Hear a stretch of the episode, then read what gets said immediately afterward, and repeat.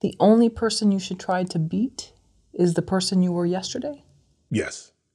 Is that I- I- something? Yeah, I, I believe that wholeheartedly. I think that there's this. I don't. know- I mean, I don't, I don't know where it comes from, but there's this sense of competition in in ev- in the arts, and everybody is looking at their peers, the person next to them, and they're trying to make sure they're one upping that person and trying to be better than that person, and then they start following these weird trends, and you find everybody doing the same thing, and their only sense of growth is their sense of growth growth is measured by how far they've distanced themselves from the next person. And for me, that's just that's not the case. It's it's a it makes it very tough to grow, and I'm always trying to learn and grow in everything I do. And the only way you can really measure that growth is if you look at the work that you've done before and how much more you've improved. How much closer are you to achieving whatever it is you see in your head? Because when I sit down and I write, I've seen the movie in my head. And when I step on the set, I'm ready to bring whatever's in my head to the screen. And how the way I gauge my own success and the way I gauge my own growth is by how much closer have I gotten to that with each project. I feel like in the beginning, I was at maybe, I think one of the first films I did, I said I was I probably got like 5% of what was in my head on the screen because it's all about learning how to communicate and, and work effectively with everyone on the set, you know? Um, it, it's about the team. The teamwork makes the dream work, right? And it's about learning how to work with your team. How do you deliver the information that they need in a way that they can understand and execute effectively? And with each project, I think you you're supposed to grow and get better at that communication. And you know, you can view the work to see your growth. But if you're constantly measuring yourself by what everybody else is doing, where's your real growth? True. Let me just play the devil's advocate for a Mhm. second, though, because sometimes you can have a, a strong mindset like that, but then you get individuals from the side and they want to rope you into their competition. Mm-hmm. And it's up to you to say, oh, I don't think I'm playing today. Mm-hmm. Um, but but we're human and we get, you know, I mean, look, it, the movie Eighth Grade, for those of us who remember being a female in eighth grade, it, it, it reminds me a lot of that, you know, mm-hmm. and, and there's still an aspect of that to adult life and especially in entertainment. And so, how do you handle when you can tell you're being challenged and roped into some kind of weird competitive thing and you're saying, no, this is my path. My lane is here, your lane is there. And I, I think fortunately I I haven't been roped into that. I, I do know a filmmaker who I, I think they're in competition with me, but I think that that's all in their head because in order for it to be a competition, two people have to be playing. Um, but I, I don't bother to participate because I know what it is that I'm trying to accomplish. I, I know what my lane is and and the the kind of projects that I'm looking to create and how I'm looking to create them. And realistically, the only person in that lane is is me. And even if there was another person who was doing this the same or something similar, I would give them whatever knowledge I have to help them succeed at whatever they're trying to accomplish. Because that's the way we all win, is if we're all helping each other. I, think that if you if you look at, let's just say the, the the top one percent in Hollywood, right?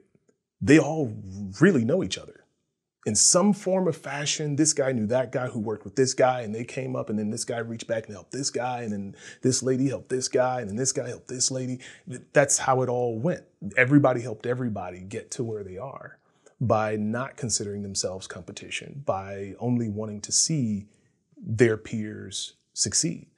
I think that that's the way it works. So even if I did realize that someone was trying to to rope me into this this competition, I would just say, what do you need from me to help you? That that's the conversation I, I'd rather have.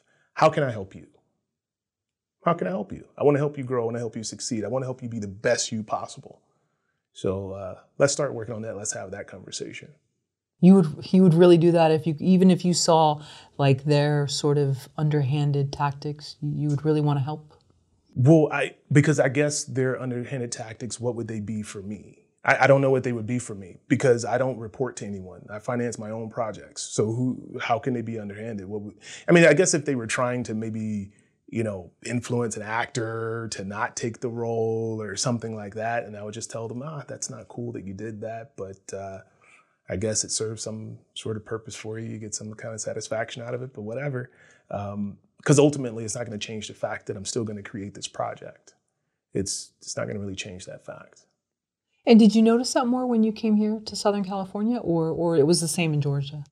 People are people everywhere. Yeah, I think people are people everywhere. I think that here it's it's it's there's a bit more you know fuel pushed into the fire because the stakes are so high and the opportunities are so small i think that you know that puts a little bit more fuel on the fire but in saying that the people who i've found that i worked with repeatedly are people who they only want to see everyone around them succeed they're constantly trying to find opportunities to, to bring in more people that would find some sort of benefit from whatever they're doing.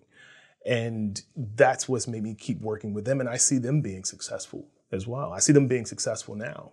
And it's it's all because they'd much rather focus on reaching back and being of use than trying to compete just be of use. Like I told you, that was one of the things I learned from John Singleton. Be of use. Be helpful.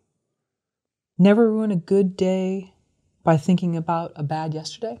Yeah. That's a good one. Yeah. Like leave, leave leave that stuff in the past. Whatever it is, leave it in the past. It's not it's not helpful. It's not helpful. Um, I've found a lot of people who sit back and still talk about that film they made that one time that many years ago, and this person ticked them off and it was this person's fault and it was that and it was this and it was leave that stuff alone. Leave it in the past. Learn your lessons and take those lessons moving forward and apply them to whatever you're trying to create today.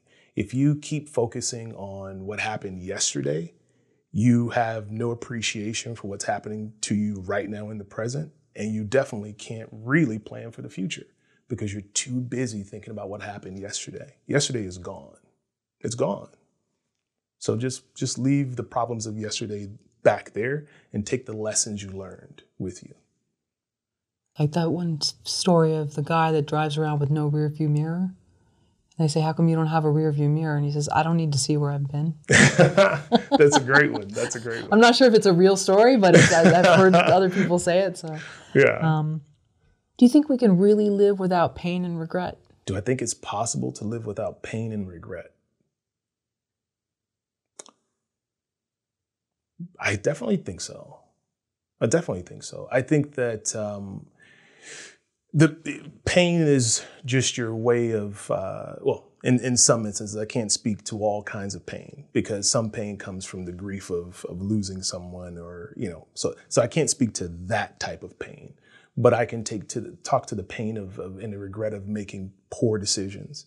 And I think that ultimately that kind, that type of pain and that type of regret is you understanding you've done something, um, you've done something wrong, whether it be just incorrect or something actually wrong. And you need to actually fix that and learn your lesson from that and move forward and take that lesson with you.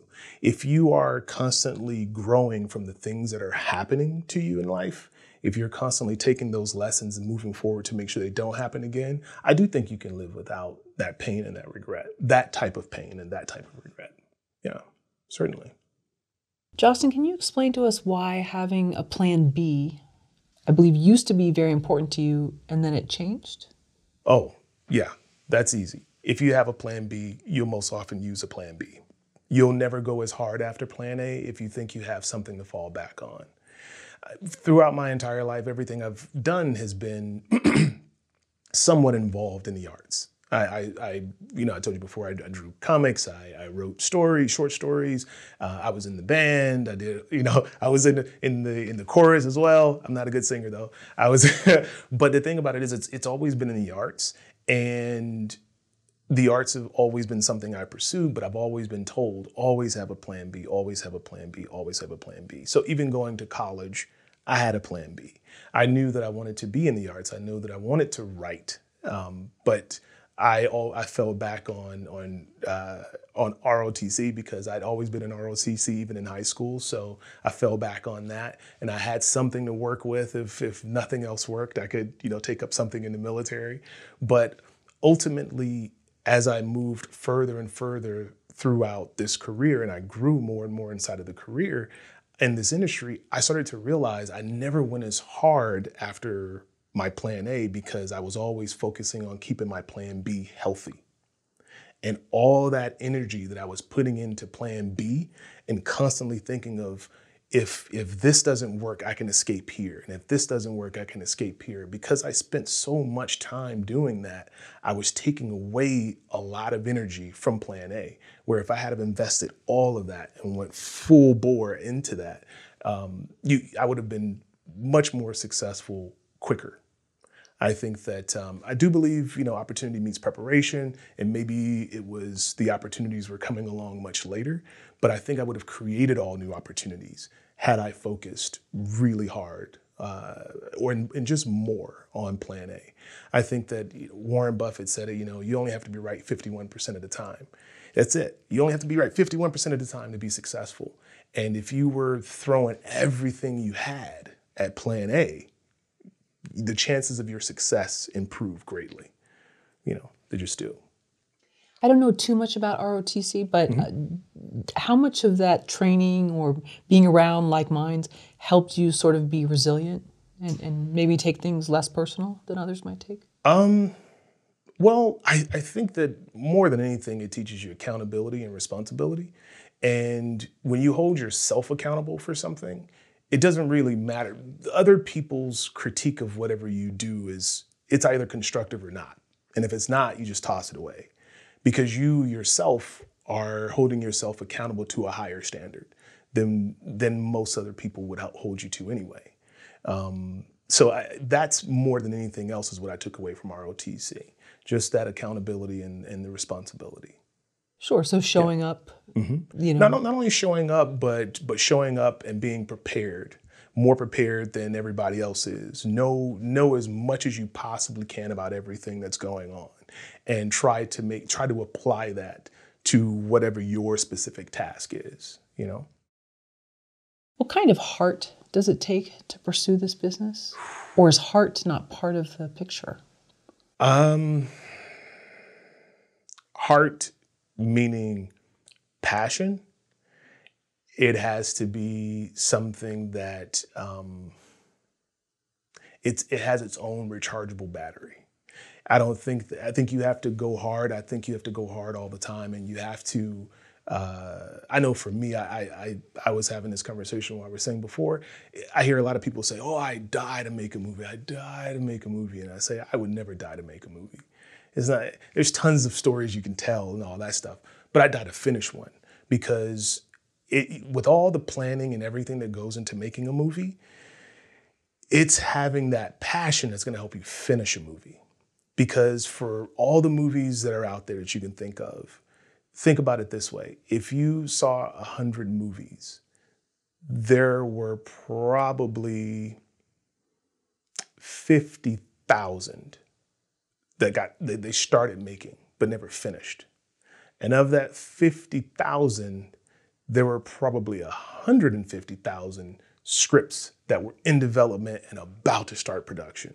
So if you look at that number and it filters all the way down to just 100 films, it's not about getting the opportunity to make a, a, film, it's about finishing a film. And that takes a passion where you where you have to go into it with the understanding that no matter how excited someone is about your project, be it the actor, the the cinematographer, the editors, anybody who's working on that film that's not you. Those people, for as excited as they are, they do not care as much as you do. They never will. So when things start breaking down and it's got to be spit, bubble gum, and duct tape to keep it together and to keep it moving, it's going to be you. It's going to be you. And the second you get tired and you can't finish it, that's when it stops. That's when it stops. Because you you're the you're the person you're the battery. You have to keep recharging that battery, that passion. You have to keep it going, and it has to it has to push you all the way through every adversity and every um, every obstacle to get to completion. It has to push you. And it can't die ever because that's when the project will just cease to exist. And once it once it stops, it's very rare that projects get picked back up and they finish them. It's very rare. So I would I would say in terms of heart, I'd relate it to passion and say that yeah, it has to be a rechargeable battery that just doesn't die. It, it can't die. Now, if you're saying what kind of heart in terms of caring and compassion and that sort of thing, I, I don't know how far that gets you.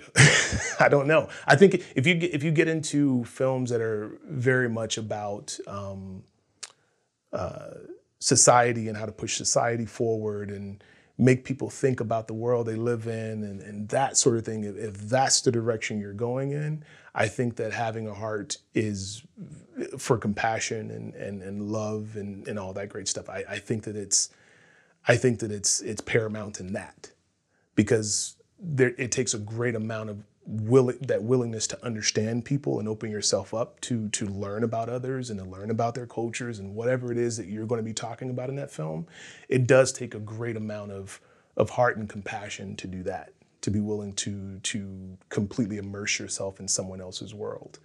But those are two very different hearts i think.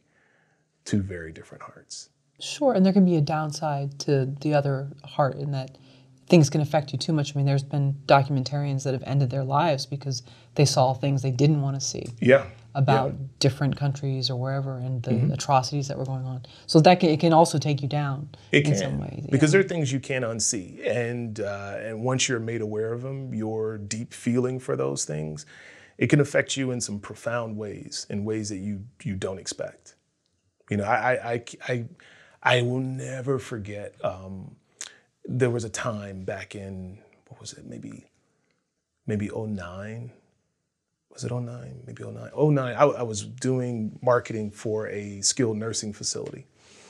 And it required that I have a nursing background, but I said, you know, there's nothing I can't learn. So of course I had to, you know, really hit the books and learn a lot of nursing terms and, and things of that nature.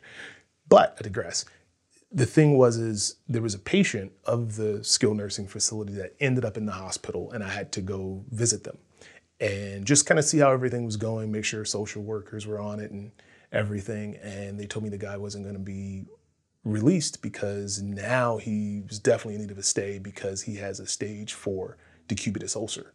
And I was like, stage four decubitus ulcer? I've heard of those. Those are bad. And they were like, yeah, they're bad. Here's a picture of it. And that picture I can't unsee. I can't unsee. It's a it's when a bed sore has basically eaten its way to the bone almost. Wow.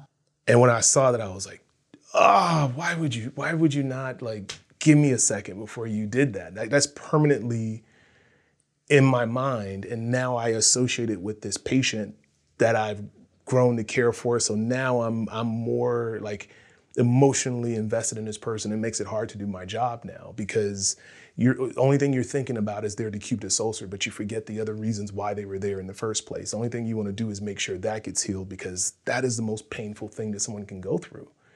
It's an incredibly painful thing. And if you if you've ever seen a, decu- a stage four decubitus ulcer, I apologize to you in advance that you had to see it because it's it's a very nasty wound very nasty wound.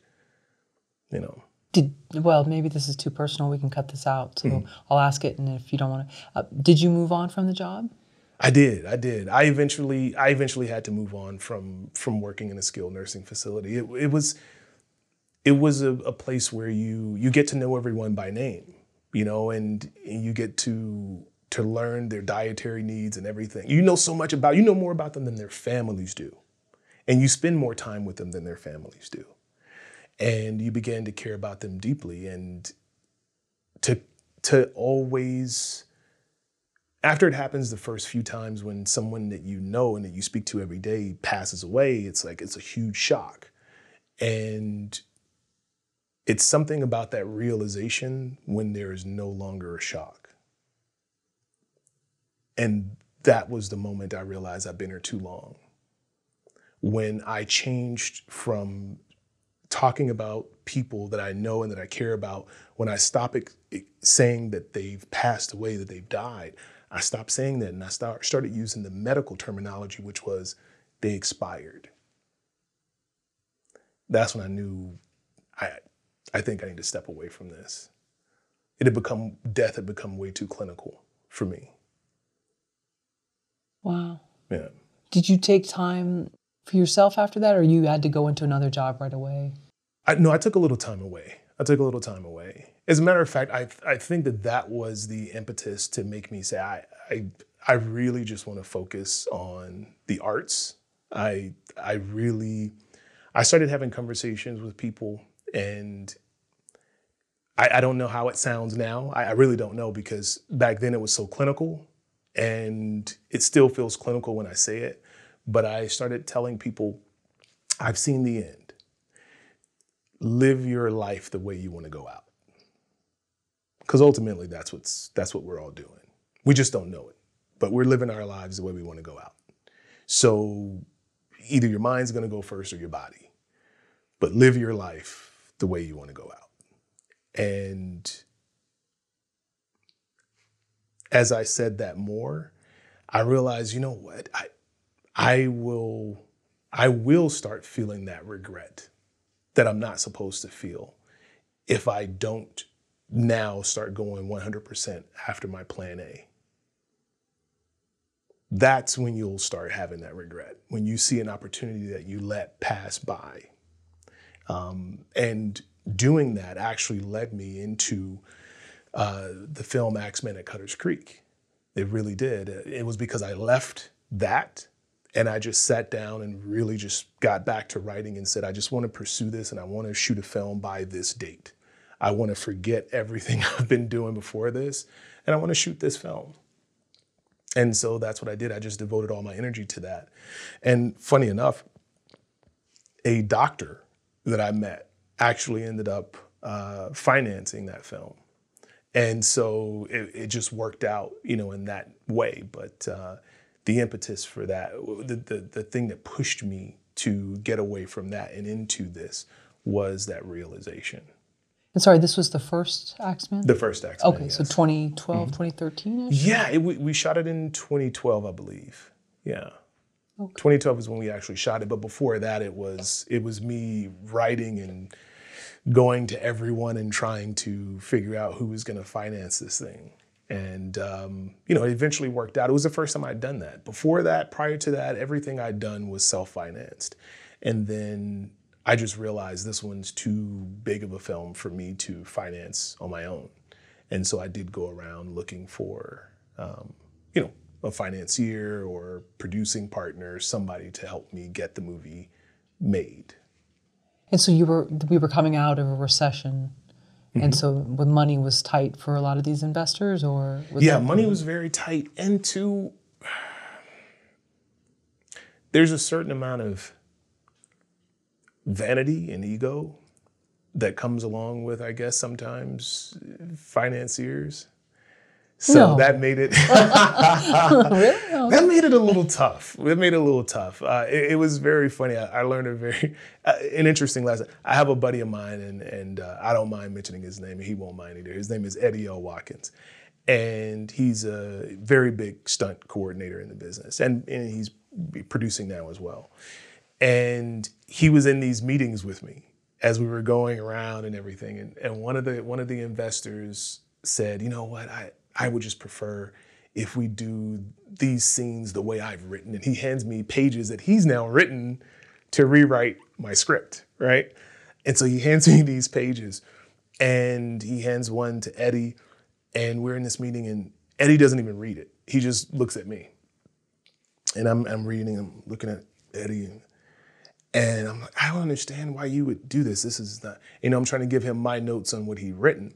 And the guy is puffing up his chest, and you know he's doing those things. And again, Eddie's just watching, and uh, the guy won't accept any notes.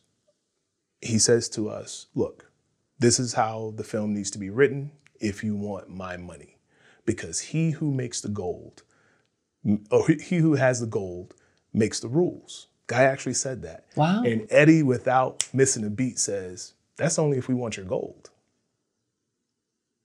And I look at him, like, are we, are we, are we walking? and he says, yeah, we're walking. That's it. Meeting over.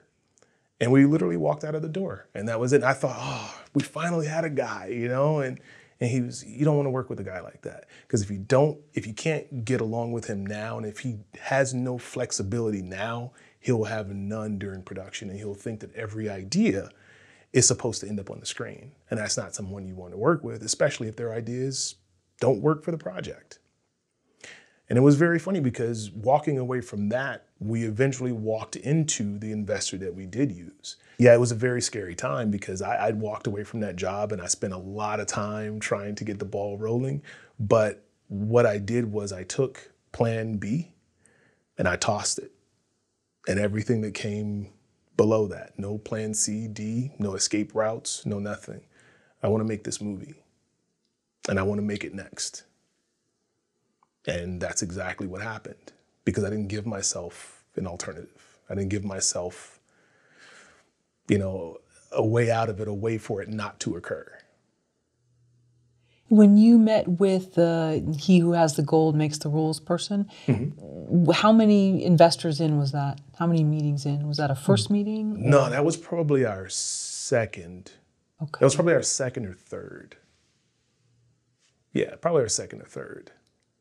But you, you, and and your your friend, the stunt coordinator, both just had like a, a gut reaction. Like, if it's bad now, mm-hmm. this is the honeymoon phase. It, it's not going to be. It's not going to improve. Well, here here's here's the backstory to that, which is that Eddie has been in the industry forever. Uh, he started out as Eddie Murphy's bodyguard. Uh, that's how he started out, and eventually he got into the industry as a as a you know a stunt guy, and he eventually got into the place where he now coordinates all the stunts, and he has just a long history in the film, and he has a lot of experience. So he gave me many life lessons along the way, but in this one, he he'd done it so much where he didn't even need to read the paper. It didn't matter because this is the guy who wrote it, and he knows if it's good or not. That was his only point. I would know if it's good or not. And if it's not appropriate for the film, we're not going to do it. So that's that's how that decision got made.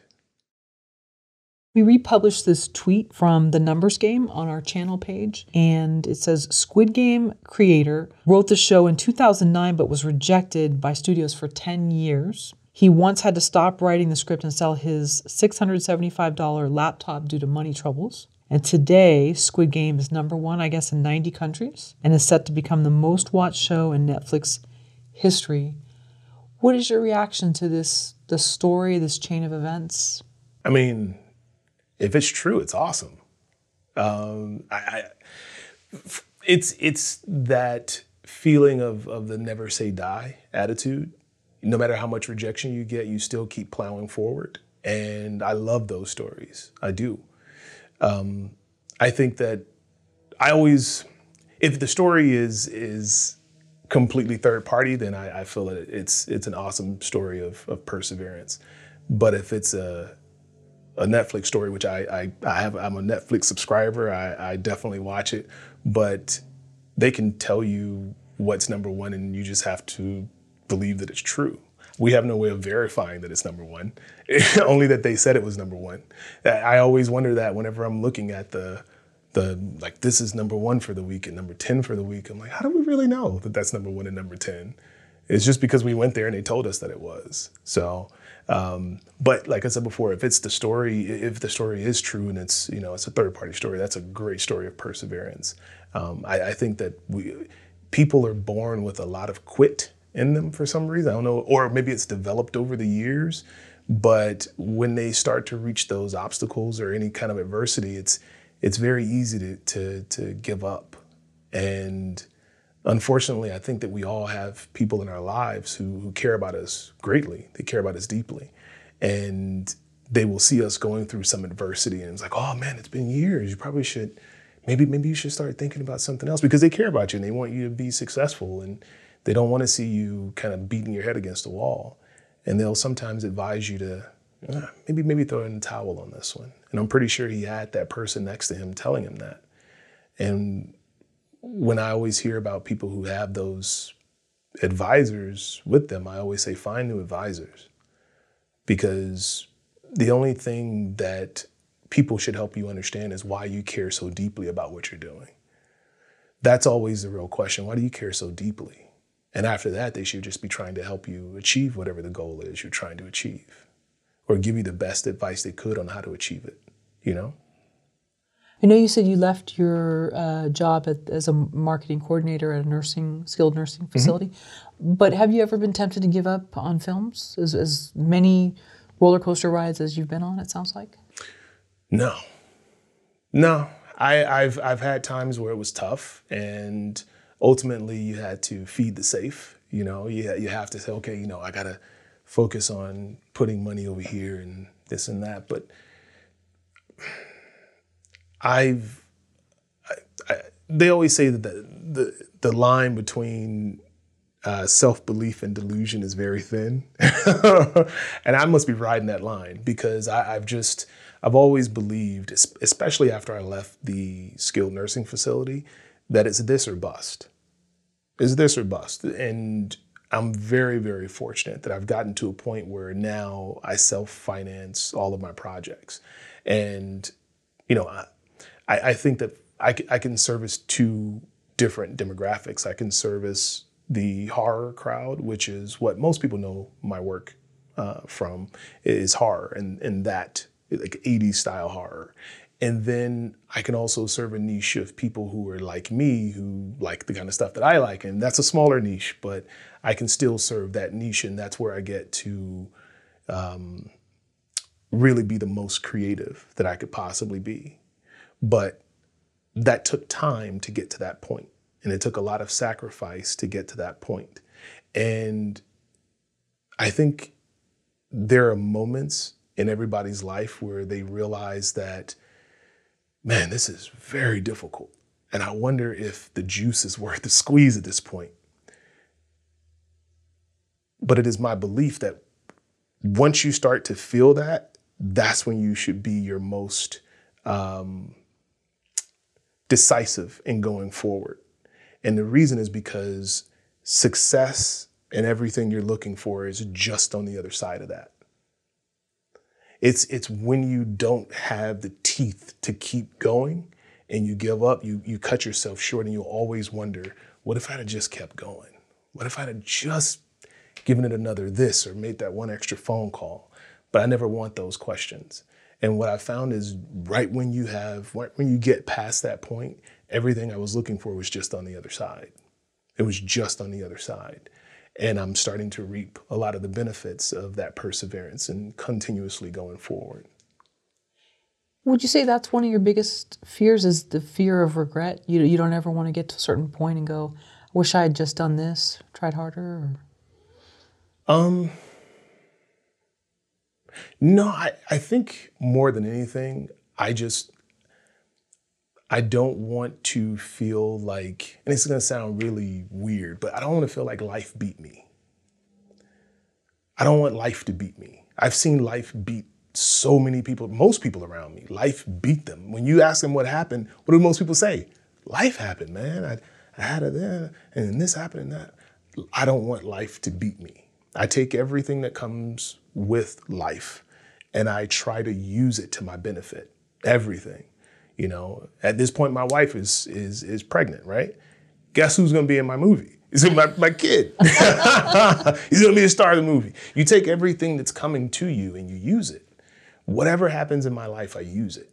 If it's if it's something crazy and wild happened, it's a story in the script. If this happened, in it's in the script. I'm taking everything that comes comes towards me and I'm using it. I'm using it as fuel. I'm using it as something to keep moving forward life won't beat me. It won't. We're hoping to get your reaction to this comment, and that is this is not a triumph. It's a tragedy, and it's a sign of just how much the industry needs to do better because creative, original work should not be just a long struggle to put it out, referring to the Squid Game. Mm-hmm. And what are your thoughts on that? Um, he didn't let life beat him. No, he didn't let life beat him. But to say it's well not a triumph, it's a tragedy. It's like, wow, really? I, I don't. I, look, you. everything that we do, especially in this industry, everything you're trying to do is met with resistance and opposition. It just is. It is. If the way I try to explain it to certain people when they say, "Oh, it's nepotism and this person and that and this is why I can't get in," and okay, let's say you are trying to to get through the door, okay. In every film I've worked with, let's say we take the collective of everybody I've worked with in that film, maybe seven percent of them are people I actually work with again, maybe, okay, and it all has to do with the way I run my set and what I expect from people. In the end, not everybody is gonna operate at that same level, okay? And while I can be very chill, I can also be pretty intense, you know? Now, because I'm very passionate about what I'm doing. So if that's the case, after a certain amount of time, I'm hopeful that the percentage of people that I'm working with is growing so that now I'm carrying over most people from one project to the next. Why am I doing that? Because these are the people that I know. These are the people that I trust. Okay. And I want to keep them next to me and I want to keep them working with me. So when the next person comes along and they say, well, guess what? I can do this and I can do that. I say, you probably could. And you're probably great at it. But then I would have to take a chance. And maybe on this project, I'm already taking these chances. I can't afford to take that chance. And that person can see that as an obstacle to their growth and to their success because they couldn't get that position on that film. They couldn't get that thing out there. And if they go to more and more people like me who begin to accumulate a nice team that they work with, a very a team that makes everything work smoothly, they're going to meet that same opposition, right? And it will become a game in terms of trying to find that crack to squeeze in to get whatever it is that you're trying to to get made made. So when people speak of the struggle to get things done, that's really the struggle. The struggle is, first of all, he's written something, right? And he has to get it in front of someone to read it. Well, guess what? There's hundreds and thousands of other scripts that are trying to be read. Everybody's trying to get their stuff made. The key is going to be the perseverance and to keep going. And that to me is the triumph of the story. As I said, if it's if it's the true story and it's you know a third party and they're talking about it, to me that is a triumph. That's not a tragedy. It's a triumph. You took something that is not a very um, it's not a cheap story to make. Like you can't go out and get a, a camera phone and shoot that. Like it doesn't work the same. He's gonna need a serious budget. Guess what?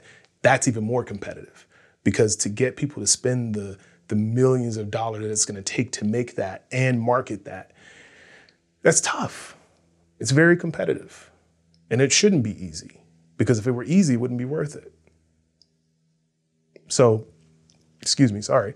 Um, i i disagree with that. It's it's not a it's not a tragedy. It's a triumph. What was behind door number one, what we didn't tell you, what was missing from that tweet, um, is that director Hwang did not stop during those 10 years. He kept working and he wrote and directed, I guess, three projects during that time. And a lot of people, um, they may have just been stuck on that first one and, and trying to make that one happen. So he, for whatever reason, kept going and made other work. And I don't know the exact story of how it happened, but. Um, it sounds like he wasn't uh, going to let life beat him down either. So Yeah, I like and it's a story of perseverance. Like I said, he he may feel that it was a tragedy. He may, because you know, eh, two people looking at the same event can see two totally different things, right? To me, that's not a that's not uh, a tragedy. To me, that's a triumph. And hearing that he made other projects while he was trying to get that one made even further, you know, uh, solidifies that. It's it's perseverance at its best and it's never giving up. And his plan A, I don't think, was just to make Squid Game. His plan A was to to be successful and get something made, and that's exactly what he was getting done. Squid Game just took a little bit longer than the others, but ultimately he got that one done as well. When you were uh, on your way out from the nursing home, did mm-hmm. people try to talk you out of leaving? Yes. Yeah. But I always make sure that I seek first to understand and then to be understood. And I could understand why they didn't want me to go because, you know, I was a salesman and, and I was pretty, you know, decent at what I did. So they didn't want me to leave uh, because then that meant that they would have to find another salesperson and then they would have to take a gamble, you know, and see if that person would work out. And, and when it comes to the healthcare industry, especially when it's end of life and it's it's uh, you know assisted living facilities, it's skilled nursing facilities, home health, and hospice, is super competitive. It's super competitive. So you need very aggressive salespeople, and that was ultimately why they didn't want me to go. I mean, I think there were a couple people who just like talking to me every day, sure, and those people didn't want me to go, and, and I think a few of the patients, but I think or residents, I should say, but. Um, for the most part, it was it was because of my skills that they didn't want me to leave. And once I understood that, I said that's even more of a reason to to to kind of leave and not feel too bad about it, you know. Well, they tried to talk Jeff Bezos out of making Amazon, so. Well, there you there go. There you go. Can you talk about the decision that you were not going to make movies by committee anymore? And what does that mean?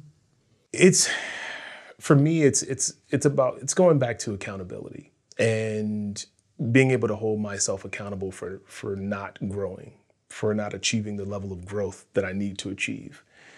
When you're making a movie by committee, which I understand completely that most industry movies are made by when it's you know a studio or whatever, but going through that many levels of decision making and you know, this person believes they know what's better for the film, they know what's better for the audience, they know what's better for marketing, they know what's.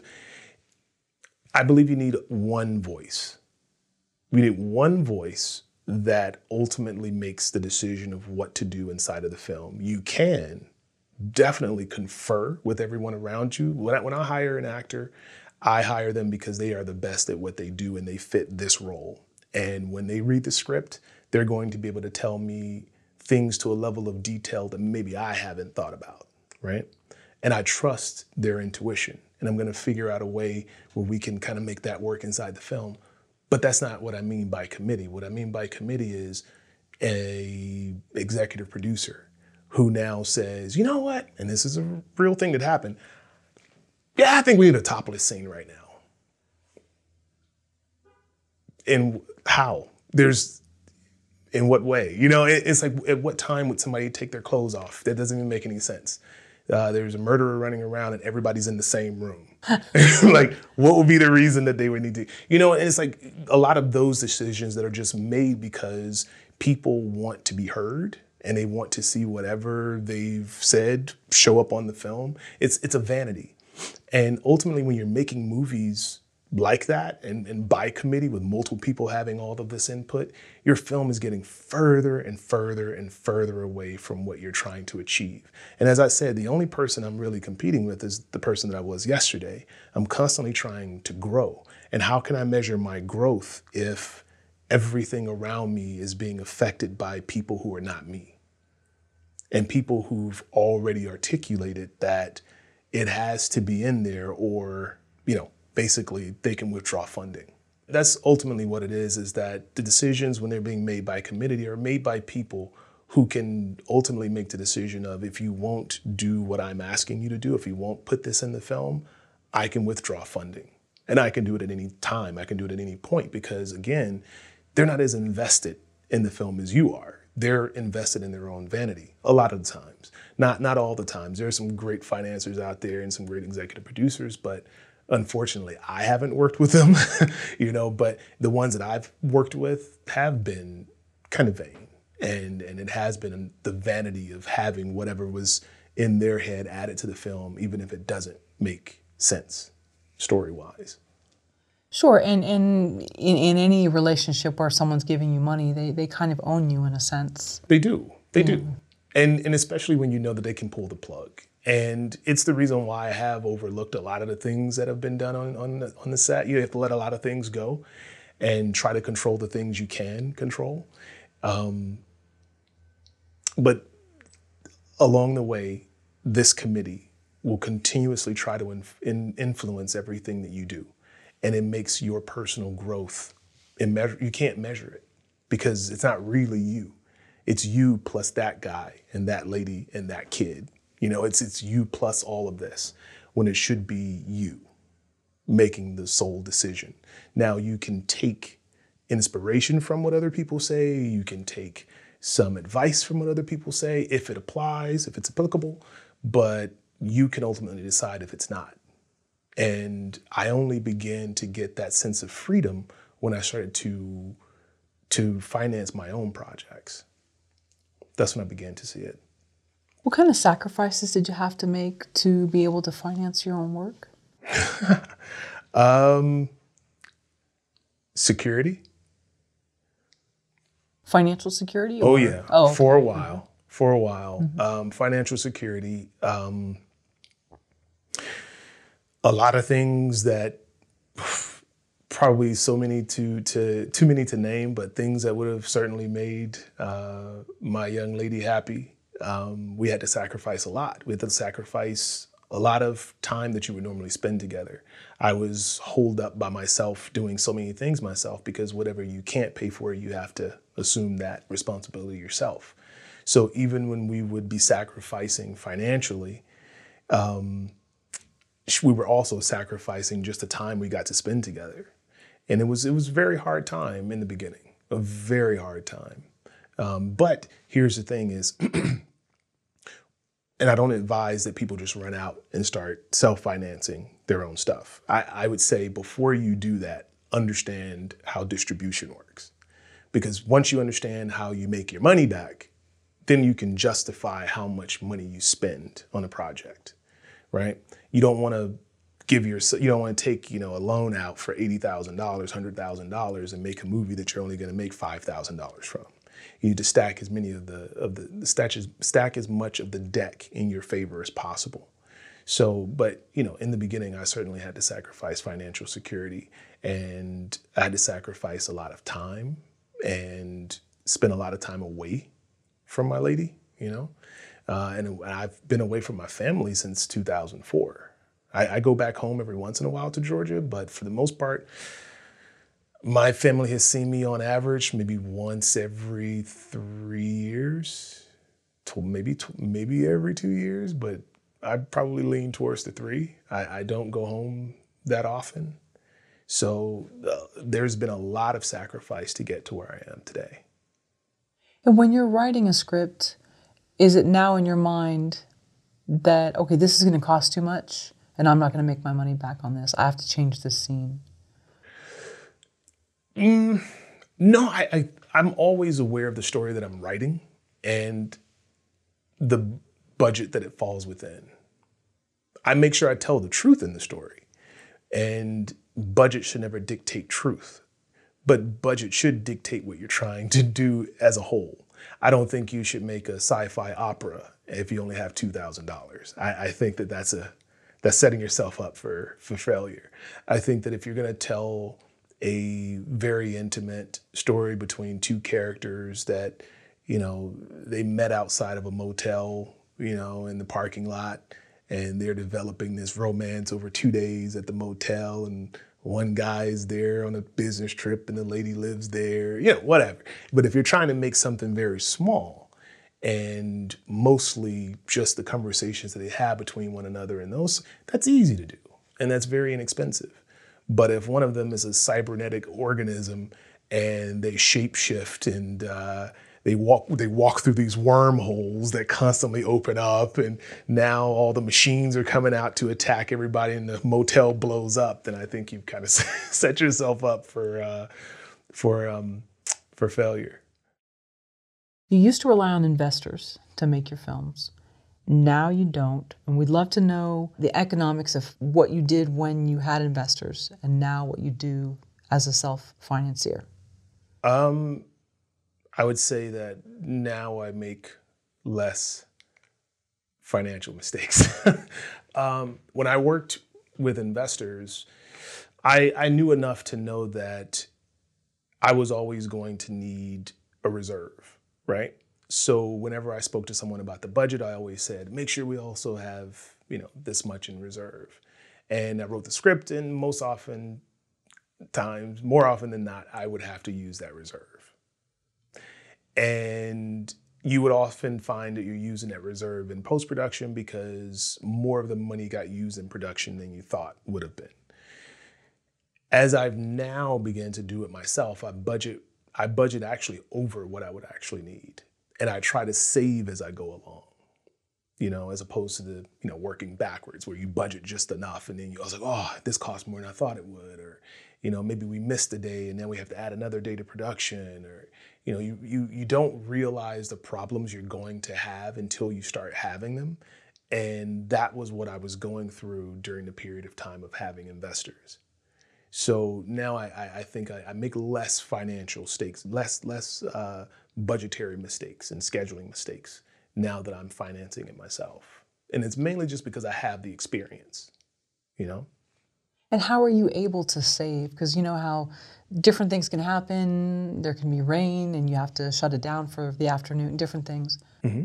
What are some of the things you've learned can help actually save on production? Uh, we always have, you know, you have the schedule as it's supposed to be, but then we know that if we have days where weather impacts shooting, then we have like a safe shoot. So we always know, okay, these are the things we're to shoot. But if on any one of these days, you know, rain is not permitting or something happens out on the road or whatnot, we can go back and we can shoot this inside. And that way you don't lose any days. You're just moving things around in the schedule. I think that one of the, oh, I think about this day and it's just, I'm like, how could I be so crazy? We were shooting Axeman actually. And one of the days the the executive producer showed up, and uh, for whatever reason he came in. We were shooting one scene inside, and then we were supposed to be shooting something else outside, and then it just started pouring rain. And so we came in, and we all sat down, and we just waited for the rain to stop. Hours we waited for the rain to stop instead of shooting anything else. We were actually shooting something indoors already and then we stopped shooting that because that was over. And then we decided to shoot outside. When we couldn't shoot outside, we didn't shoot anything. And it was a completely lost day. Like, I want to say four hours of not shooting when we could have been shooting any number of scenes in shot inside. And that was one of the biggest takeaways from that is once I thought about it, I was like, I am, I am nuts for allowing that to happen. We should have moved on and shot something else. So I, you know, as again, I, I learned a lot of things early on that I carried over into, you know, uh, the ones that I executive produce now as well. And so that's all the lessons. I've told you every, every time something happens, you have to learn that lesson and carry that lesson forward. And that was that was one of the ones that you know I certainly learned. So I always have backups for you know exterior shoots. So even if you have to shoot something out of order, mm-hmm. then as long as just just keep keep everybody there and keep it rolling. Kind of yeah, thing. yeah. The only the only film where that would have been tough was the one I just finished shooting, Wanton What. That one, we had the we had the complexity of the beard because his beard was either there or not there, and so everything with the beard had to be shot, you know, together. So you couldn't jump the line and go shoot something else because he, you know, he's not supposed to have a beard. So you know that was the only one that presented an issue.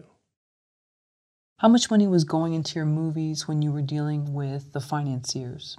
Um, you know, we we always made sure we didn't spend more than a hundred. You know, we never spent more than a hundred. I really, unless you're shooting with massive names, or if you're shooting something that, I mean, of course, if it's something that is going to use up most of the budget. Like we, I just finished working with someone who was doing a film where you know it's dinosaurs and it's a very different thing, right? So, so the, a lot of money is going to go towards you know CGI and all that stuff. So, um, but if if you're shooting the kind of movies that I shoot that rely on practical effects and you know things of that nature, and the stars are not huge and stuff like that, I don't believe it should go over hundred. I believe anytime you're going over hundred, you're really rolling the dice. I think you're rolling the dice anyway, but you're really rolling the dice over 100 because I, I believe that it, with a s- smart marketing plan, even with a bunch of flaws, um, you can make back 100. If you go to 250, you go to 350, and you don't have huge names attached, or if you don't have a whole lot of marketable elements, you could you could dig a hole that you can't climb out of. So it's always been under 100. And I try to keep most of my movies under 100. And if you factor in a lot of the the discounts I receive on things, you could really see my budgets kind of coming in at around 250. You know, that that's what they would be like if I was being charged full rate for a lot of things. And so a hundred, sorry, for the entire production, including post Mm-hmm. and deliverables and, and prints and advertising and all Yes. that? Okay. Mm-hmm. And were all those films profitable that had financiers attached? I would say that in the beginning, no. They didn't they became they became more profitable after I got them back and after I marketed them myself. The reason being is this, and, and that's why I just gave a one answer, uh, a one word answer of no. And the reason is because earlier on, I thought if I give my film to a distributor, then that distributor is going to market my film. They're going to sell it all over the place. And then I'm just going to rake in a bunch of money and it'll be awesome. And that's not really what happens. A distributor basically places your film. And if no traffic gets driven to those places, you don't make any money. So ultimately, it's your job, your responsibility as a filmmaker to drive traffic to that film or to, to drive traffic to those places where it can be purchased, right? Or rented or whatnot. So if you're not doing that, you're not making money. And if you, this, I mean, back in the day when sales agents really mattered, um, that sales agent could take the film and sell it here and sell it there and sell it there. But nowadays, that doesn't really matter unless it's a huge film or it has a very huge name attached. Even those those things don't matter. So you have to understand not only that it's your responsibility to do so, but you have to also understand how to accomplish it, how to drive traffic to those places so that you make money. So, no, when those films were released, they were not profitable then, but they are profitable now. So it's not just enough to get a distributor to put it on iTunes or Google Play or whatever. You've got to have a plan in place to get eyeballs to go to those links. Correct, correct. That was that was one of the biggest lessons I had to learn. And not only learning that that was my job, but figuring out how to do it. Because it can be very tricky. It can be very tricky because the the amount of films that are out that are constantly coming out is just crazy. And if you think about it, as as filmmakers, most filmmakers think, oh, this person's in the film, this per-, and all these people know other people, and everybody's talking about my film amongst each other. Oh man, I'm doing it. It's, it's huge. And it's like, no, because you're just talking to other people in the industry. And yeah, everybody else in the industry is talking about it, but they're really not your audience. And they're really not the people who are going to make your film a success. They're not, unfortunately. The audience is the people who you're marketing the film to in terms of a paying audience who that's their interest. That's that those are the people who you want to be aware of your film. Those are the people who you want talking about your film. And as I began to notice it more and more, I even took my own personal Facebook page down. I took it down because it was, for what I was doing, it was worthless and it was a waste of time. Because everybody who I knew worked in the industry and we all pumped each other up and, oh, you're awesome. And that stuff doesn't matter. That stuff does not pay the bills. You know, pumping each other's ego up is That's all it's doing is pumping pumping each other's ego up. So I got away from that completely and just started really focusing on how do I find my audience and how do I keep them engaged? And then how do I best convert that audience to a paying audience? How do I best do that? And those were things I just learned along the way. So maybe your audience, let's say, would be the people that would attend a horror convention in Middle America, mm-hmm.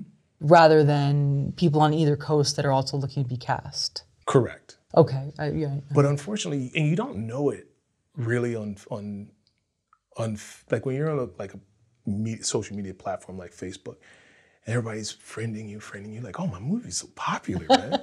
and it's only after you sit back and you look at it that you realize, man, every single one of these people are either actors or composers. Like, wh- what is this? Like, I got 7,000 friends, well, 5,000 friends, and 4,800 of them are other actors and, and, composers. You know, like that's that's the the list of, uh, and, and, and that's not my audience. That's not who I'm really looking to to convert. You know, those are the people who I'm looking to keep engaged. They're already engaged because they're looking for work, you know. So, you know, I had to learn how do I how do I find my audience and how do I keep them engaged? How do I keep them happy? And I really started to notice when I got Axeman back and I just kind of put out a blurb about it. Guess what, guys? I got it back. And then everybody was like, oh, that's awesome, blah, blah, blah. And what are you gonna do now? And, oh, I'm gonna re-edit it. Oh, you're gonna re-edit it. How's it gonna be different? And people were actually really engaged, and and we, we had a lot of back and forth. And I had people writing me, you know, I always thought this should have happened in the movie. And I'm like, we already shot it. It's like it's I'm re-editing, but I'm not going back reshooting things. You know, it's it's been a while. I think everybody's aged at this point, but um, you know, just looking to go back and re-edit it and, and get it closer to the vision that I had for it. And they were just so excited and engaged. And when the movie came out, it was instantly great. I mean, it was instant, uh, instantly profitable. And one of the coolest things about it was I didn't even release it for people to rent or purchase. I released it directly to uh, Amazon Prime and Tubi TV. And that was it. Just those two platforms. Just those two platforms. Now, it's, it's since expanded, but just, I would even say, even if you remove Amazon from the equation, which, you know, if most filmmakers haven't, they should, in terms of AV or in terms of SVOD, you should remove that from the from your overall vision of how much money the movie's going to make, and really focus on places like Tubi, because that's where I would say 95% of the revenues come from, has been from Tubi. And with Tubi, are there forced ads? Yeah, yeah. Okay. So you you have to watch the ads. Sure, sure. You have to okay, watch great. the ads, and mm-hmm. and I think every movie it starts with like two or three ads, and then it goes into the movie, and then a few minutes in, it's another four or five ads, and then it go. And so, if you keep people engaged, if you have quality content, you keep people engaged. Each time they pass one of those commercials, you're making more money. And so, you know, that's the name of the game is is AVOD for for certain movies, for certain movies. Now, if you have a movie like, you know, like the my most recent film One to One, if you have something like that where you have, you know, a couple of names that are in the movie that people recognize, that's something you want to really push and see what TVOD has to offer transactional video because the odds are a lot of people will go there to rent or purchase that film uh, because they recognize those people and because the content may be something they're interested in. Did you use an aggregator to get it on Tubi or Amazon Prime or these other? You said uh, with the V. Mm-hmm. Sorry, with the Wants and Want. You yeah yeah other... yeah. Uh, with the smaller films, I go through Film Hub actually. Film Hub is a great resource um, because mainly because I, I think for most people, the barrier to entry is too high um, from going with a traditional aggregator because they're going to charge you per platform. They're going to, first of all, have a set fee, and then any platform after that is another fee and another fee and another fee and another fee, right? Now, if you anticipate, and when I say anticipate, I don't mean hope, but you, you've actually done the homework and you anticipate making I don't know, uh, 500 grand, right? Let's, I'm just going to use that ballpark figure. If you anticipate making 500 grand from your film and you went through an aggregator, then you paid them up front. So that's all they got. So if you paid them, if you paid them up front and it was 2,500 bucks, then that's all they got. And you got all the rest of that money. But if you went through Film Hub, well, Film Hub, you didn't pay anything up front. They take, I think it's, I think it's 10%. So if they're taking 10%, then they took $50,000, which is huge. But if you anticipate because you've done the research and you know films in your certain budget range, they maybe only hit a certain number, then and you know that you're gambling anyway, then Film Hub is better because there's no real barrier to entry. You can just put the film in, see how it does, and let's say you you crap out at ten thousand, right? Game's over. It's made it's made ten thousand, and from now it's petering out. Um, then you didn't spend anything to get into the game and if you if Film Hub takes their percentage, they've only taken thousand dollars. Is there a period of time when the film kind of peaks, or it depends on the title? In terms of like viewership, is it the first month? I think it all depends. I think it depends on your how you've promoted the film, or if you even know anything about promoting. Because I didn't in the beginning, and I know my film came out, and I know people were watching it, but I had no idea how they were watching it. Um, I never sent them anywhere to watch it. Um, it grew a following, but I, I don't know how much of that was how much of that was from them finding the actual places where it was being shown and watching it through there or just watching a pirated link. I would have no way of knowing because I never I never invested the time in understanding how to market to an audience. So I didn't have that information at my disposal. But um, you know, as I as I moved more into understanding the marketing of a film, I can say that I usually will feed that audience, engage that audience, and then point them to where I need them to go. And I can watch the film through every quarter. Actually, with Film Hub, because you know you can piece out the rights, you can you know, take the rights and do this by yourself, and then Film Hub only handles this. But of everything I'm seeing, I can see it month by month, what's happening, you know, and see how much money I'm generating, how many views I'm getting month over month. And I usually find that in the first quarter, that's where you get the larger number of people viewing your film because that's when it's still hot. That's when it's its most exciting and everybody wants to watch it and see what happens. And then it starts to kind of find a a little medium and it rides that probably for another two quarters. And when you say piece out the rights, what does mm-hmm. that mean? Meaning you own it in perpetuity, but then they own it for certain time, certain amount of uses? No, actually, Film Hub doesn't. They you, you're not even you're, you're licensing it to them, but it's for no predetermined amount of time. So at any moment, you can just stop it. You can say, you know what, I, am not liking this anymore. I'm just going to stop it now. Okay. And you can choose to do so. And what I mean by piecing out is, you know, if you're going to, I mean, it's different now, but in the beginning, if you wanted to keep Amazon rights for yourself, because ultimately, why would you want somebody to upload to Amazon when you could do that yourself? So for a lot of people, they kept the Amazon rights themselves, and then they would put the rest of their you know, the rest of the platforms on on uh, Film Hub, and then they would make all their money that way. And so, as Amazon has moved away from allowing direct uploads for Prime, they've moved away from that recently. So I say recently, like it was just now, but I think it was beginning of 2021.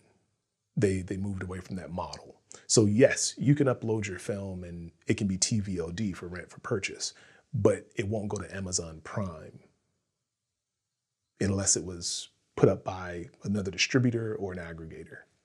Really? Do you know why yeah. they did that?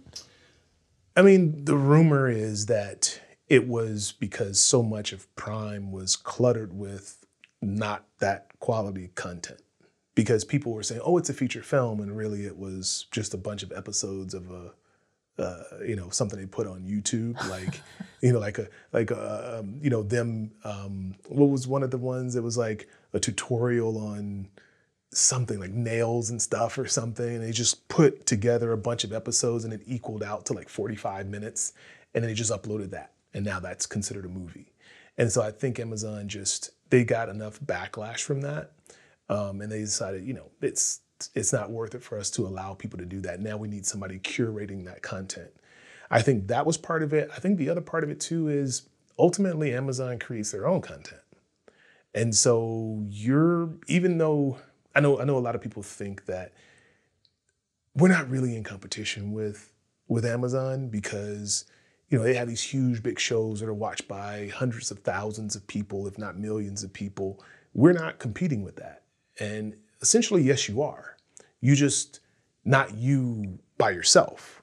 But if you and you and him and her and we all got together and there was a thousand films that hit Amazon Prime, if you add up all the people watching that content, it is rivaling their shows. It's taking attention away from the stuff that they've created. So I think it's those two reasons in tandem that really pushed them to make that decision and say, you know what, I think let, us put an end to this. Let's make it a curated thing where at worst, I'm sorry, at best, they're going to have to go through through Film Hub, you know? And and I think so many people still don't know about Film Hub. And I, I think if you if you knew about Film Hub as a as an independent filmmaker, you would never rely on another predatory distributor again. You never would because you realize they're completely inconsequential. You can give your film away to this guy over here who will make money off your film and you'll never see a dime. Or you can do it yourself and put it on Film Hub and chances of you seeing money is far greater. You know, it would keep people out of making some really bad, bad deals with distributors with bad intent, you know. And do they have certain specs that they require? Aspect Film ratios, Hub? yeah. Uh-huh. Yeah, yeah, yeah. They they do they do specify the the formats that you must submit, and they do specify you know how many moments of black you know that you can have, so that the films are pretty uniform. So you're not having more than I think more than two seconds of black at the beginning and not more than two seconds of black at the end, that sort of thing, just so that movies start, you know because I know there are people who try to pad things out and oh, you know, if I throw in two minutes of black at the beginning and five minutes of black at the end, you know, my movie's now 83 minutes. so I think they try to do that, but but ultimately it's just something to keep it uniform. Why have you put your films on Tubi? At the moment, it's probably the greatest revenue generator um, because people get to watch it for free. It's a free app that's in pretty much, I would say almost every English speaking territory and even some non English speaking territories. So it's widely available, uh, just as much so as Amazon Prime. And you know, it's it runs off ad revenue, so it's completely free, unlike Amazon Prime, where you have to have a membership, you know, whatever you pay per year, your annual membership.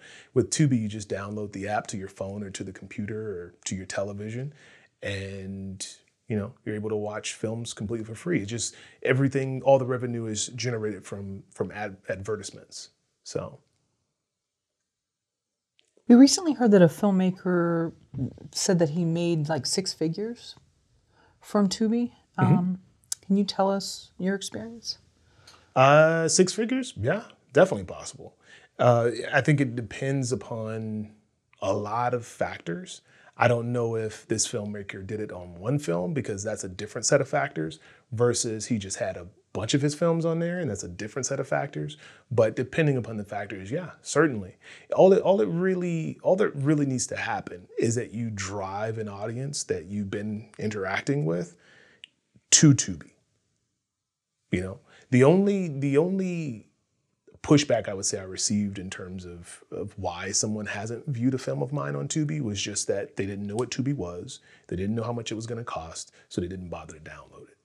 That's the only thing. I think that as more people become acquainted with Tubi, I think that's going to be the place to go to to place a film. And I've actually been in, in talks with them so that I don't have to go through an aggregator in order to place films there because all they really want to see is that they're not dealing with a filmmaker who has one film. They want to deal with someone who has multiple films so that they aren't just dealing with one offs of having to have different bank accounts to pay or whatever. So that's why they deal with aggregators. That's why they deal with distributors because they're just paying one person for a lot of films versus one offs. So you don't have, let's say, a dashboard within Tubi that you can go and see what you made for this quarter? I don't have it uh, because I don't have a direct relationship with them yet, but I'm about to have a direct relationship with them. Uh, for right now, I see all of my revenue projections from Film Hub. Oh, okay, mm-hmm. great. Why do you place such an emphasis on owning your own movies? I believe that that is the only way to operate with any type of freedom in this industry. To be tethered to a committee, to be tethered to someone who holds the purse strings, it just already this this industry you have to have a thick skin already. And it's an artistic industry. It's not like it's, you know, being an accountant or something. It's it's actually you relying on your own creativity and your ability to take what's ever in your head and apply it in reality to make it come true, right? You're trying to do all these things and and ultimately you have so many people around you that are that could be whether it's negatively or positively influencing that and manipulating it. And they don't mean to. They don't mean to. It's not like I don't think many people are out to just screw you over with bad ideas. I think that everybody just wants their own thing. They want their own imprint on whatever it is. And it really hampers your your freedom and your ability to grow. But if you if you were able to finance your own projects and you were able to uh, understand the distribution process so that you understand how much money you generate from that, then you've taken so much of your own financial freedom and your creative freedom into your own hands. That's why I really emphasize owning your own rights and not I don't even license my stuff out unless I know that this person can do something that I can't do. And even then, I'm only licensing the rights to them for the things that I can't do on my own. And that's it. Because I know that if I license it, license it to them for, I don't know, two, three years, that's two or three years that I'm tied to them on this specific thing. And if I learn how to do that in that specific, in that during that time, I can't even do anything about it because they're already doing it. So I have to wait until their license is up before I can do it myself because I like to, I like holding me accountable. I like making myself responsible because that's the only way I know for sure 100% that it will get done and get done to the level that I would do it or that I want it to be done. So in all of this, what I'm trying to do is, is take all of my projects and use them to not only express myself artistically, but also to provide my own security moving forward. You know. How do filmmakers continue to make movies if their films aren't profitable? They can't.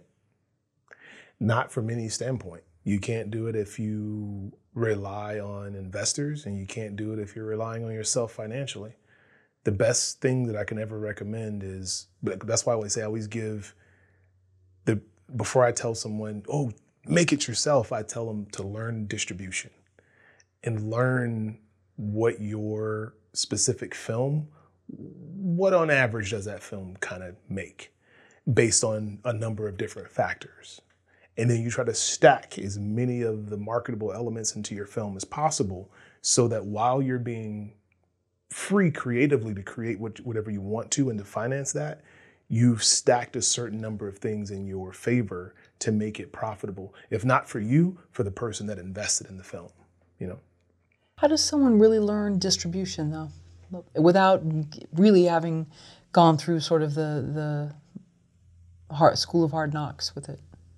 That's the that's the catch 22. I think that everything that you learn about, if you if you watch a video and someone explains to you this is how everything works and That's how it worked when they made that video because it's already changed.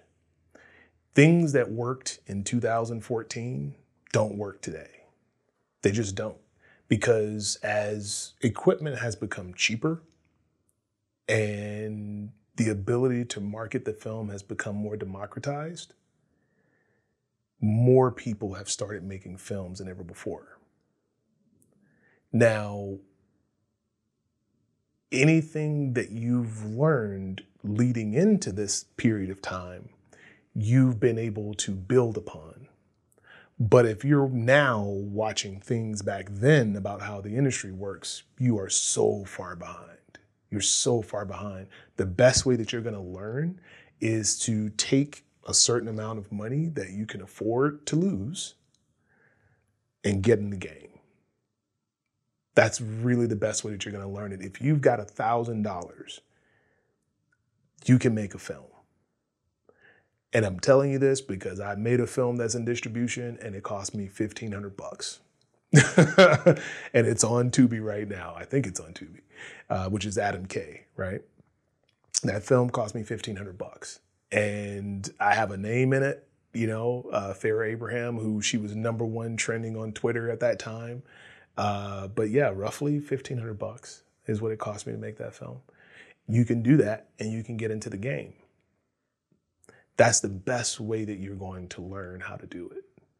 Because trying to to gather that information from things online, I, I think you'll end up being behind the ball when it comes to distribution specifically, when it comes to how to write a story, when it comes to how to cast actors, when it comes to how to produce a film, when it comes to development, when it comes to those things, those things are integral to getting the film going. But the conversation that needs to happen before that is the one that keeps changing, which is distribution. Because all that affects everything else until you get to that point. And that's the part that just keeps changing, you know. So the best way to understand it is just shoot something. Just shoot something. Anything. It's so cheap to do so right now. It, whether they have the, the iPhone, you can plug the little anamorphic lens adapter for 100 bucks on the back of it, and then you're shooting something. Just go do it. Understand, under, understanding the windows of how to release things is important, you know? But you only learn all of those things after you've distributed something, after you've already invested in it, or you've gotten someone else to invest in it. So it's like if you're in a flight simulator or you're, let's say, playing some day trading game, unless that's like your real money or you're really flying that plane, mm-hmm. you're not really going to learn. I mean, it's going to be, you're going to take more chances and different things. And so when you really have skin in the game, it's, it's different. Yeah, it's very, very different. It's very different. And, and I'm going to tell you, it, it's so funny that when I was making a film by committee with, you know, financiers and stuff, and I would say, I, you know, I really believe that we should have this in the film and, and this and it would help. Da, da, da. And I would give out all these great ideas, but it was coming from a creative standpoint, right? And at that time, I hadn't really learned about the marketable elements, like why this film needed to be made and why does it need to be made this way. Those were the things I didn't understand, or I should say, I applied all of those questions to the creative part of it and not the distribution part of it. And I had all these ideas and it was like, oh, but if if someone had those ideas today and they were asking me about making a movie, I would tell them to stop. Just stop what you're doing right now. I'm going to explain to you why that's not the conversation you should have right now. Right now, you should be defining who is this film for? And don't say yourself. Don't say yourself unless you know a lot of people like you and you know how to reach them. Don't say that. Figure out who your audience is for this movie. Because if you know who your audience is, you'll know what's important to them and you'll know if what you're talking about is important at all. Especially if you have to spend money, because every idea you come up with, all I hear is a cash register. That's all I hear because it's going to cost money in order to do it. So just make sure that it benefits the film somehow financially. And, and if you've got enough marketable elements, sure, be free. Go off and do, you know, whatever, you know, in mid sentence, make a wormhole open and the guy gets sucked in and, it's, you know, whatever. I don't know. Whatever it is you're thinking about doing, just make sure that you've done the homework up front to define your audience because that's ultimately what's going to matter. Are you able to know the exact moment, like let's say a film is paused and rewatched, or where people drop off with your movies? Do you know it to that much? The analytics are that strong for you? Yes and no. Uh, you know it through Amazon. You don't know it through the others. And that's only because you're going through an aggregator. That aggregator has that information, but they typically don't share that information. But uh, if it's if it's if it's Amazon Prime, you can definitely see where people are falling off. and and and you know, you'll sometimes rack your brain wondering why, why, why at this moment? And you go back and you look and you can't see it. But there's there are things where people just they fall off for whatever reason. But yeah, you can see it. You can see it. I, I think, in all honesty, that's how.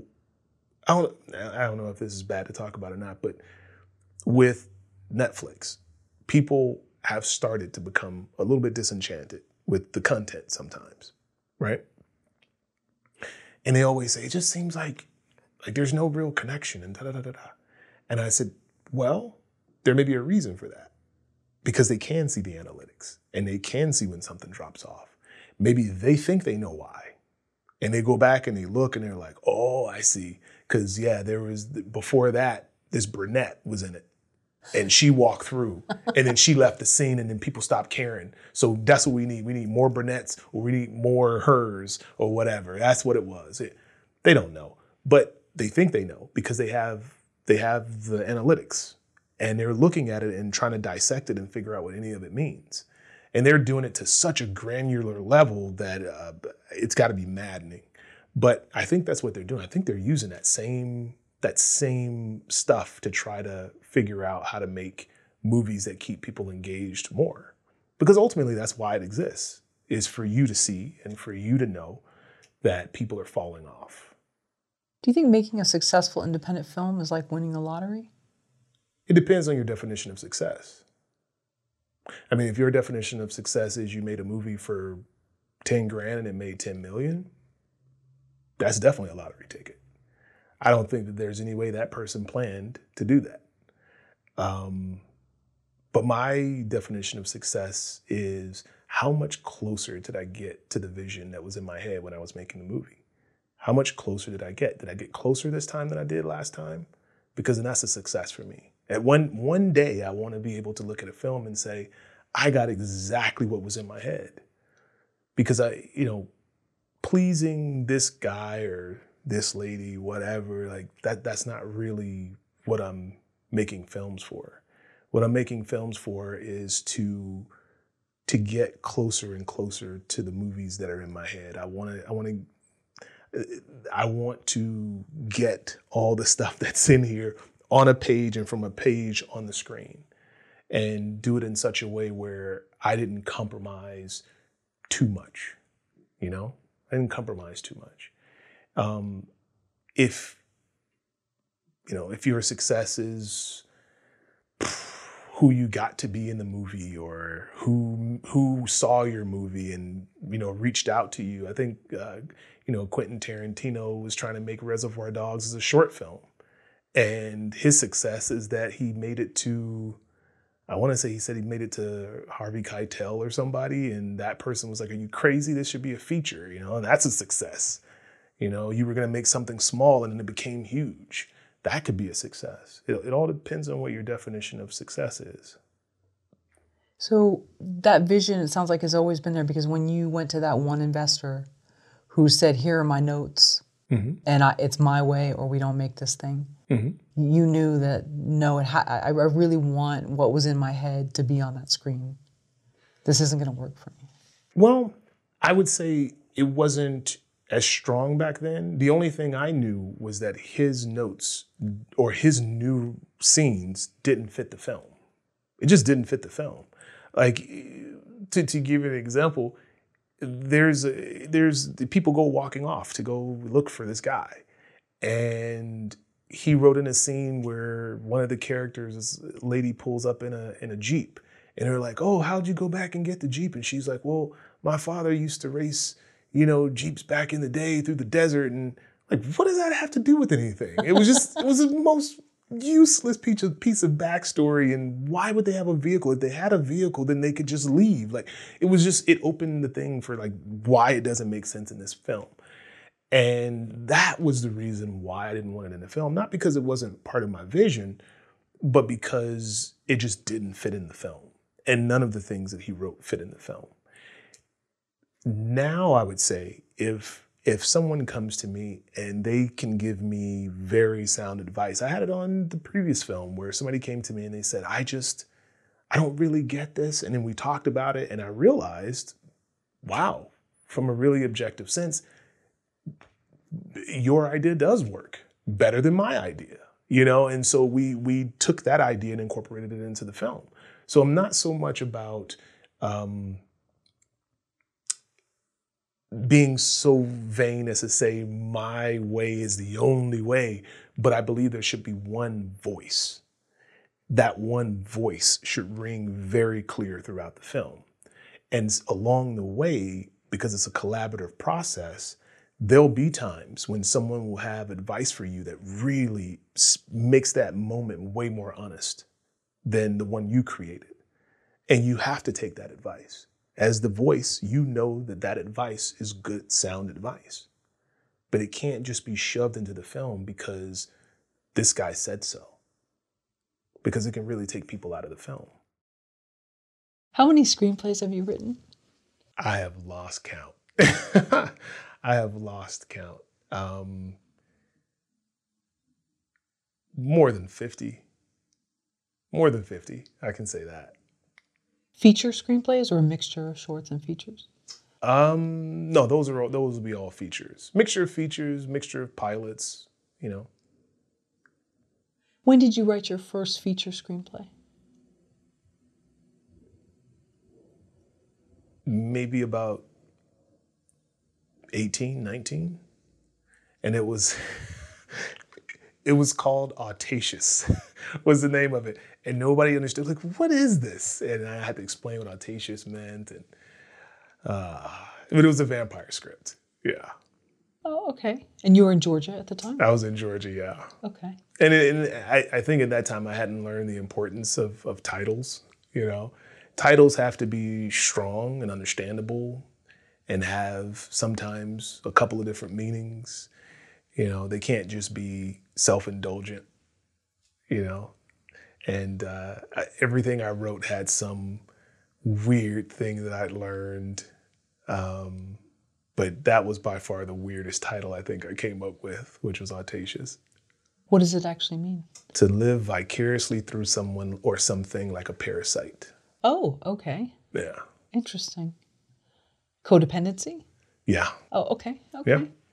And that's really what it was about about this vampire needing this guy to come to fruition, you know, Interesting. to come to be. What was your writing process like on that first screenplay? Making sure uh, that the names were indented properly and you know making sure spacing was appropriate and the proper font was being used i was it was so much still a learning process of just what went into writing a, a screenplay um, from a formatting standpoint not a story structure standpoint so at that point i hadn't even gotten into really into the craft it was still very much just how do I make this look professional? So. How long did it take you to finish that screenplay? Oh, five days. Oh, wow. Okay. Five days. In the beginning, I wrote screenplays in a week or less. In a week or because I didn't know what I didn't know. Like once you understand what the craft really is and how you how you get how you move an audience the way you need to move them how do you get out information without it being very convoluted or heavy-handed how do you how do you get information across both in text and subtext like once you start getting into that and story structure it's it, it complicates things and there's no way that you're writing a script in a week and if you do and it reads very well, I'm I'm impressed. I'm impressed because it's a lot of work that goes into it. Just in terms of just outlining takes me about a week or, or more. Just outlining it, just to understand what's going on in a very like one page kind of way. It takes a while. So back then I didn't know that. So you when you don't know what you don't know, you just you plow right through it and you're like, I'm done. And you drop it on the desk. And and for some reason, I think I think it's all because the industry was so new to Georgia in the in the late '90s, you know, early 2000s, like late '90s, really. And that's where I really started to, you know, get a lot of work, and I'm turning in stuff. That agent, I don't, I, I knew that he'd certainly represented other writers, and but I don't, I don't think he ever represented anybody who was successful because there's no way you could if you were receiving those kind of screenplays and just being like, whoa, whoa, that's awesome. It's there was no structure. I look back sometimes on some of the things I've written, like, what was I thinking? And it's just because you you didn't know. You don't know what you don't know. And so you're you're constantly learning every time. And especially when you seek knowledge and you you don't have that vanity to believe that you're the best at something I never believe that I'm the best at anything other than being me. That that's really it. And I'm even sometimes struggling with that, right?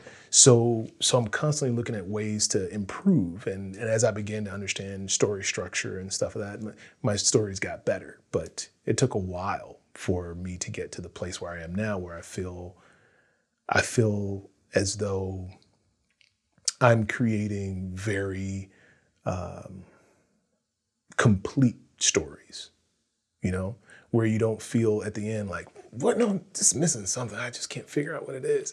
You know, I feel like my stories are very complete now. I feel they tell a complete story and all the arcs are completed and they're completed skillfully. I'm always just looking to figure out how to write a better script the next time. How do I how do I write a better script the next time? And then I start, okay, I did this last time. What do I improve? What didn't I know that I know now? And you know, and that's how you continue to grow. But back then, script in a week was nothing. Do you think it would have helped if you had this delusion where you thought your thing was the greatest or your writing was the greatest? You know some people they are able to convince everybody to that somehow? I don't know. I know, I know people like that. Yeah. I know people like that. And And don't get me wrong, I don't mean I know people like that who don't work. I know people like that who are working. And some of the conversations I've heard have been hilarious because this person has, I think in the arts, because it is it is so much, it is so personal. Even if it's supposed to be business, it's really personal. You create something, it came from you, you birthed it, right? And then hear somebody look at two pages and go, that's garbage, what else you got? Uh, it, you you either have to be able to accept it and say that's not for them, or you become calloused and you become uh, you develop a sense of an inflated ego. And I think that if you if you develop the inflated ego, which I think is the go-to, you you start stunting your growth. As a matter of fact, I'd venture to say you start regressing because when the going gets tough, you're going to fall back on the things you know and you've never bothered to learn anything new. You're just going to fall back on the things that you think have worked. And I see that a lot in the industry. I don't think that's helpful at all. I think I think it's to your detriment. Oh, and, and when I say detriment, I don't mean detriment in terms of, of your your marketability. I, I mean in terms of your true ability to grow and become your best you. I think it's I think it's uh, it's detrimental. With Audacious, did you ever try to sell it? Yes, sadly. the the agent did try to sell it and you know he tried very hard and I don't blame anybody from not for not buying it. As a matter of fact, I have told this to uh, everyone, including my mom, who thinks I'm the absolute best. I told my mom I'm absolutely over the moon that nobody took me seriously in the beginning. Because if they had, and I had made any of the number of screenplays that I had written in the in the past, in my in the very beginning, they would have laughed me out of here and I would have never got another job. I think I would have never reached a point where I felt as though I could take, you know, my career into my own hands I never would have gotten there because I think at that age, if that happens to you, you're done. I think you're done. If somebody if somebody cuts your legs off at 20, I think your legs are just gone. I think you don't have the stomach for it. I see too many people that come to LA and they think they're going to be and then they get their legs cut out from under them and they go back to where they came from. And they are no longer interested in the business at all. So I'm very fortunate that nobody took me serious except that one agent. very serious. I mean, I think everything happened exactly how it was supposed to. I, on the one assignment that I was sent out on and taken seriously, and it was through a sample, not from me writing anything for that specific pilot. It was just from a sample of my writing in general. And that's how I was on, you know, uh, Young Americans. But if it had, can you imagine if I if they had wanted a submission, like a TV show I'd written and I submitted something and was like, yeah, here, take a look at this. Uh, get out of here. That's what would have happened. It, I was too green. I didn't know enough. So can you take us all the way through your writing process? um, it's changed a lot. Before, I think my writing process was more, I had an idea and then I wanted to take a really good look at the two main characters and then branch off from there. With and I would always write like random scenes. Like these are the must, you know, have scenes in the script because that's what ultimately made me think about the the the story. I carried that with me for a while, but now it's not so much that. And it's because I've I've made enough films where I know what goes into making one and just starting at the writing standpoint. So now I only write stories that wake me up in the middle of the night and make me go grab my laptop. If it doesn't make me do that, I don't write it. If there's something that happens and I'm like, you know what, that's it. I I got to sit down. I got to nail this. And the reason is because, you know, as we've spoken about before, that passion. If if what you have in here isn't it, it doesn't wake you up in the middle of the night for this project, then I don't know how possible it is. Like you're gonna have to fight so hard to make it to the end. So for me, it starts with, does this thing wake me up in the middle of the night? Is this the only thing I can think about right now? And if it is the only thing I can think about, what am I thinking about right now? Why do I want to write this? What is it saying about me? And I start with that. And then what I do is ultimately something is going on around me that's making me feel this way. And oftentimes it's music. So then that song is on repeat, repeat, repeat, repeat. I'm writing a, a story right now called uh, Moon and the Stars. And it's a story about love, but not romantic love. I mean, there's romantic love in it, but it's it's more about the real concept of love. Like when you really love someone, what you're willing to do for them. What does it really mean for you to really love someone? And uh, believe it or not, the I, I, can't get this story out of my head, and I, am already we've already set it up to start production in, in 2022. The song that I have on repeat is uh, what is the guy's name? Uh, Weeknd and his song Save Your Tears. I don't know if you've heard that song, but I just have it on repeat. And I just write and I write and I write. And I'm just so obsessed with the story. I'm so obsessed with the character's journey. And at every time I stop, because I always say, you know, find the perfect scene and stop. And then when I stop, I go back and I think about all the technical stuff, you know, and I start to make notes for myself. Okay, when you go back to rewrite, make sure you think about this and think about this and think about this.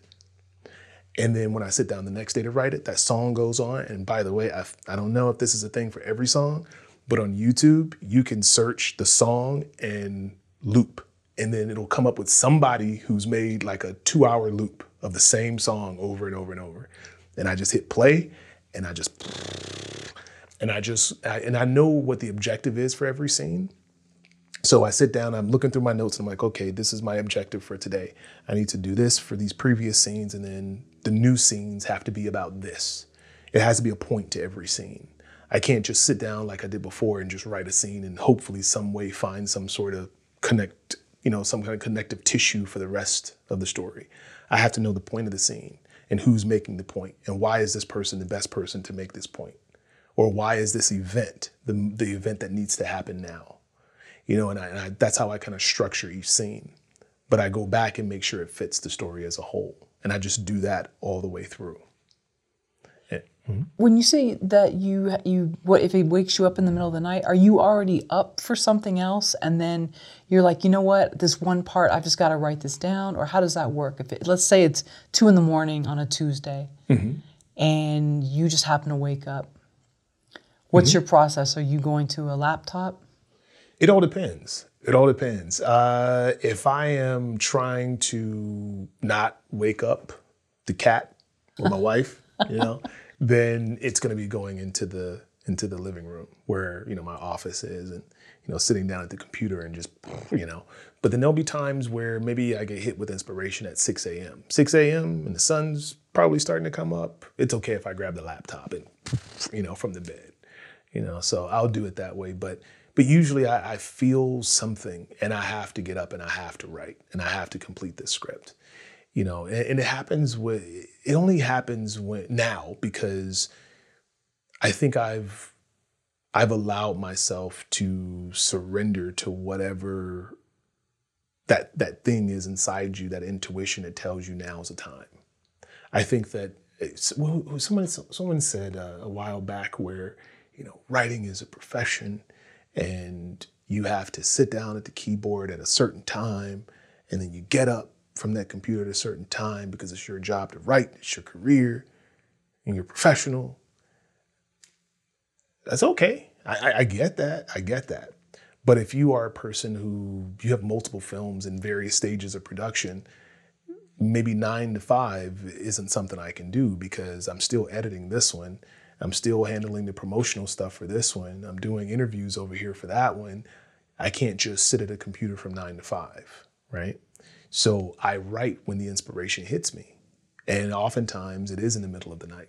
It's it's in that moment where you you, you kind of wake up or you're about to go to sleep, that little that little area. I don't know what it is about that time, but it's like, oh, there it is. And then you just and you punch, you know, you you sit there and you punch the keypad until you get it out of your system, you purge it out of your system. And you go back and you you read it and you make sure you got everything. Okay, I get everything. Okay, cool. Let me write my notes. And that's just my notes for what to do when I come back to it. And how does it tie back into the rest of the story? Just making sure that it stays fresh. Because when you get that feeling and you put it on paper, you sometimes forget certain details. So you make sure I make sure I want to write it down and then I go back. But yeah, I believe that you you have to surrender to that that urge, that desire to get up right now because you you you you feel that this needs to be on the page at this moment. I don't believe that's something you can force. My best writing has been when I felt that urge. Are you sensitive to the moon? I don't know. Oh, okay. Because you, you it's called Moon and Stars or whatever. So oh, oh, it's Moon M U N E and Stars S T A R R S. Okay. And okay. Uh, it's a, it's a really affecting you or something. Yeah, no, no, no. It's it's funny. It's it's uh, it's a story that when I describe it, people go, "Well, where's the love story? But it, it's it's a story about this um, 1842. Um, this child, 16, six years old, six year old prodigy from Beijing, and she's taken through a portal by this guy named Igun and the Order of Fanu.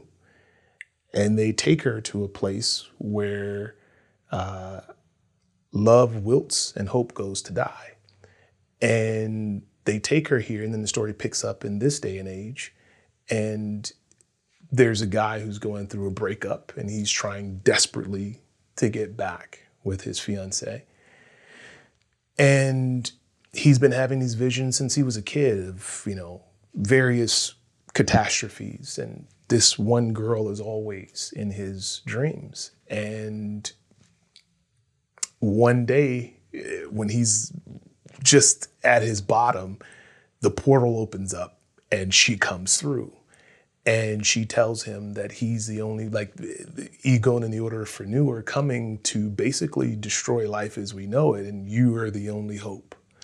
And the guy who's had no desire to do anything in his life other than be with this woman over here um, now has a new mission in life.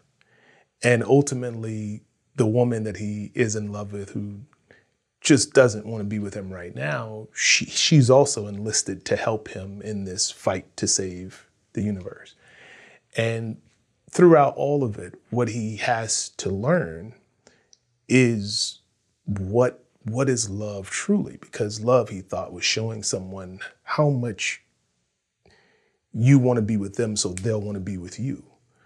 But truly, it's it's having enough um, love for this person to only want the best for them, even if the best for them isn't you.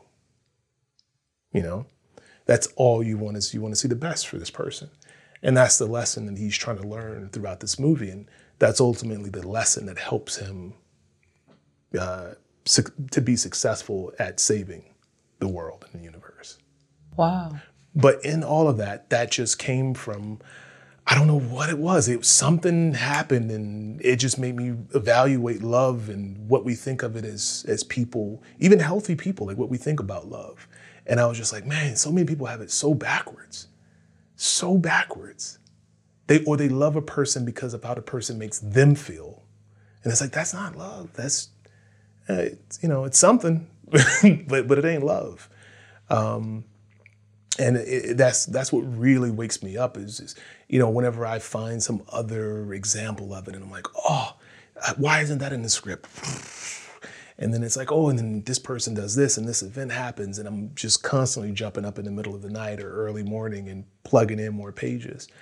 And it, it's all coming from a place of of uh, passion but also truth and and honesty which I believe truth and honesty are two very different things. But um, you know, it's coming from a place of truth and a place of honesty and and uh, building this story. And those are the stories that I'm trying to tell now versus how I used to tell stories.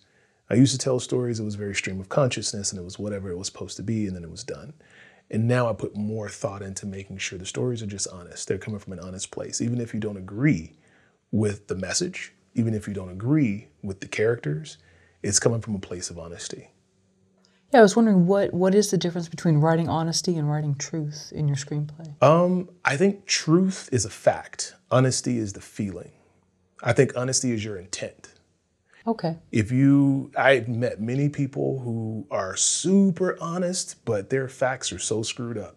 that is not the truth. That is not what happened. But you can tell a person truth and not be honest also.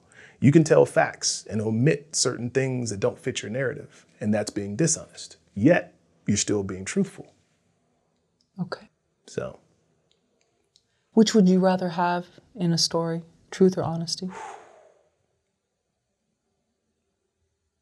Honesty. I think I think honesty in a story is is better than the truth. But I I aspire to have both. What has to happen in the first 10 minutes of a horror screenplay? I think it depends on the genre and what you're trying to accomplish. But I think certainly there should be something that happens in that first 10 minutes that makes an audience realize, holy crap, I'm in for a ride. Something has to happen in that first 10 minutes that gives you that feeling. And if that doesn't happen, I, I, I will oftentimes wonder what were you waiting on? That's just like some uh, a friend of mine. He he gets on to me because uh, he he's way bigger film and TV buff than I am, and he always says to me like, "Oh, you stopped watching the TV show too soon. It it got really good on the fifth episode." And I'm like, "Then why did they wait until the fifth episode? Do it from the beginning. I do this for a living. You can do it. do it from the beginning. I think it works the same way with with horror films if in the first 10 minutes you've you've not told the audience what kind of ride they're on then you in my book you haven't succeeded. In my book you're setting yourself up to fail. So in the first 10 minutes give them something. Give them something to realize holy crap something's about to go down. So it doesn't necessarily have to be um, a gory scene. It's just maybe a sense of mystery a sense of something ominous that's looming. Yeah I just I mean give them some, that's why I say it depends on the on the type of film that it is because there can be it can be a film that is going to make you feel so uncomfortable so they give you something at the beginning to let you know like what's happening or what the stakes are or something something that really pulls you in and, and lets you know, like, I really need to, to keep watching this film. If you haven't given them the hook, like what's gonna pull them in, I don't I don't know what you're doing really. And that goes really not even just for for horror films, but films in general. I think you should give somebody some indication of of what kind of ride they're on. Is it gonna be the the Disney teacups that spin around? Is it gonna be, you know, Space Mountain? What kind of ride are we on? You know? So with 70s and 80s horror, you think we took our time really making it a little more eerie, a little more suspenseful? I think people cared more. There is there's this thing that happens when you shoot film where everybody goes, "Hey, this is serious," you know? And I feel that's lost now. I feel like people say, you know, if we don't get it right, we'll get it again. We'll do it again and we'll do it again and we'll do it again. Nobody takes it really as serious. But even right now, if you tell somebody we're shooting 35 millimeter film and you show up and you plop down the film camera, everybody goes, hey, hey, this is serious.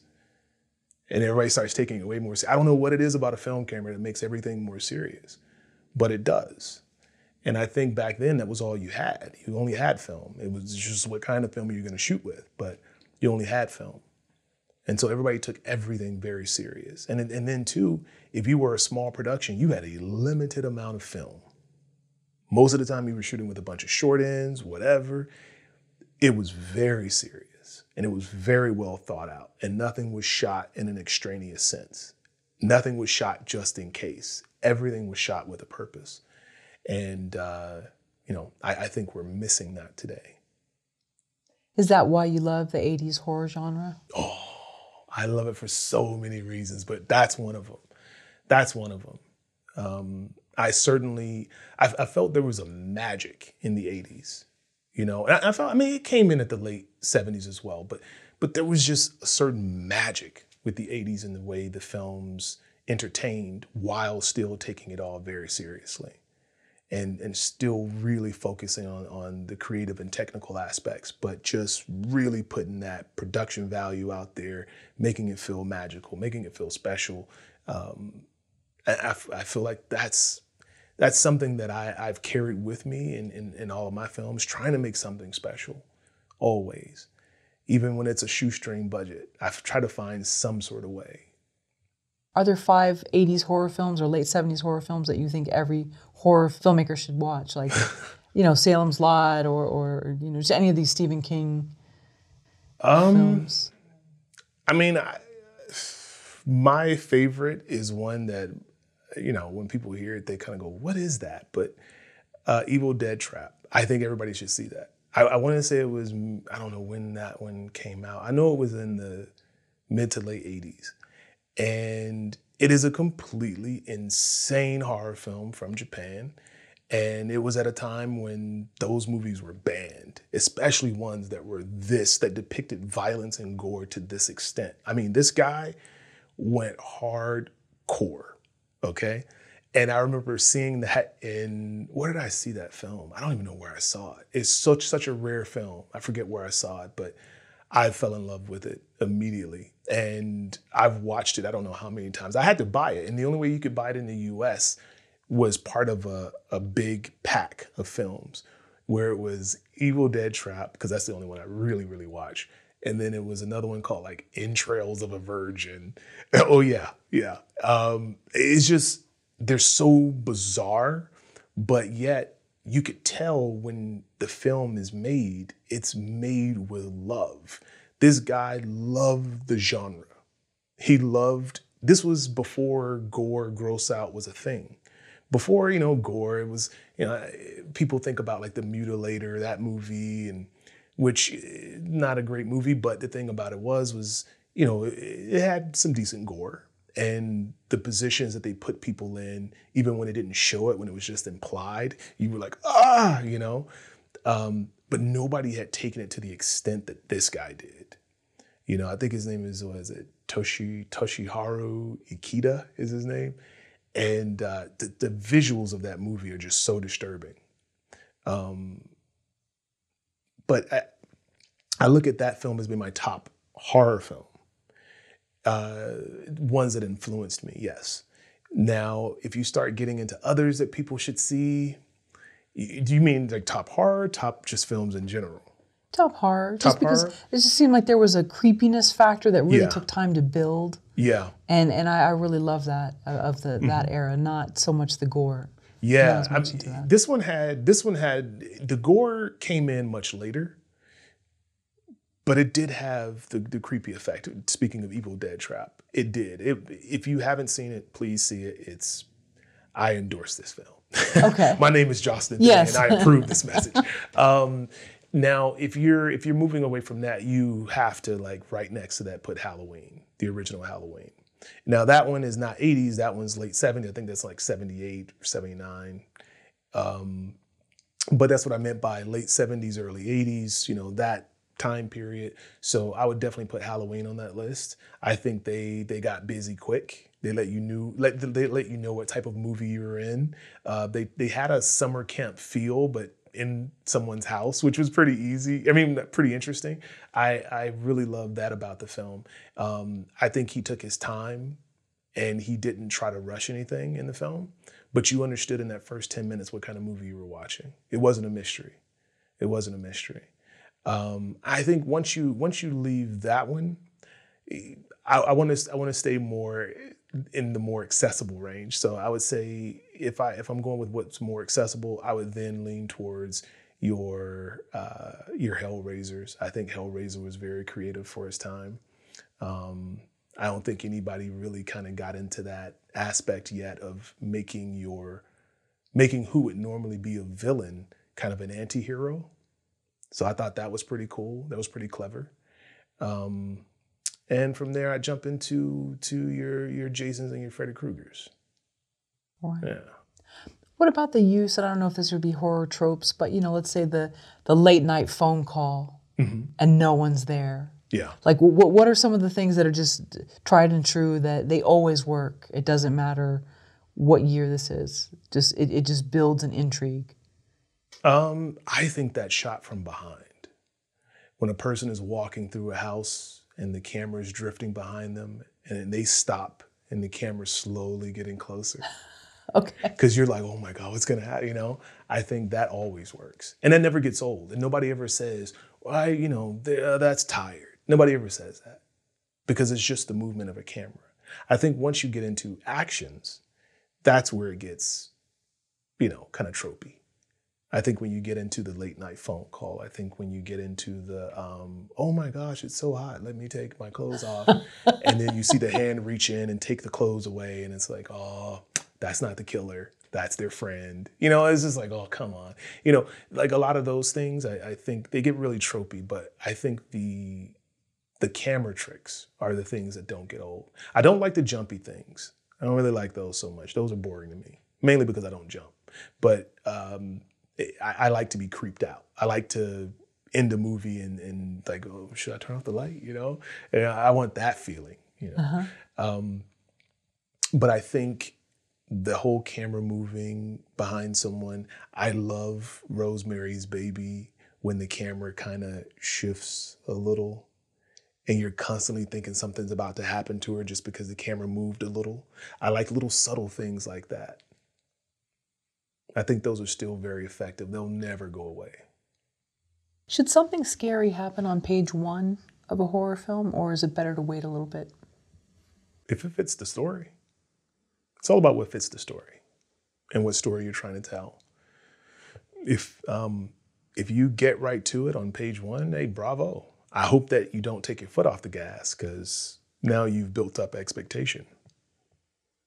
Because I think you said in the last question that Halloween they let you know fairly quickly mm-hmm. what was going on. Mm-hmm. Is that something that did they maintain it? It's been a while. Sorry. So Oh yeah, but but mainly because Halloween wasn't it wasn't a story about a guy in a mask who was just killing people at random. Like that wasn't the story. Um, it was a story of evil, and evil started young, and this kid was full of evil.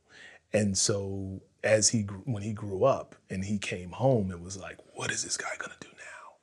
you know, and he was stalking Jamie Lee Curtis character, and you always knew it was that it was that that sense of it. Did you ever see uh, what was that movie? Uh, it Follows, and it was you know the girl has sex with the guy, and then the evil spirit starts following her, and if it catches her, it'll kill her, that sort of thing, right?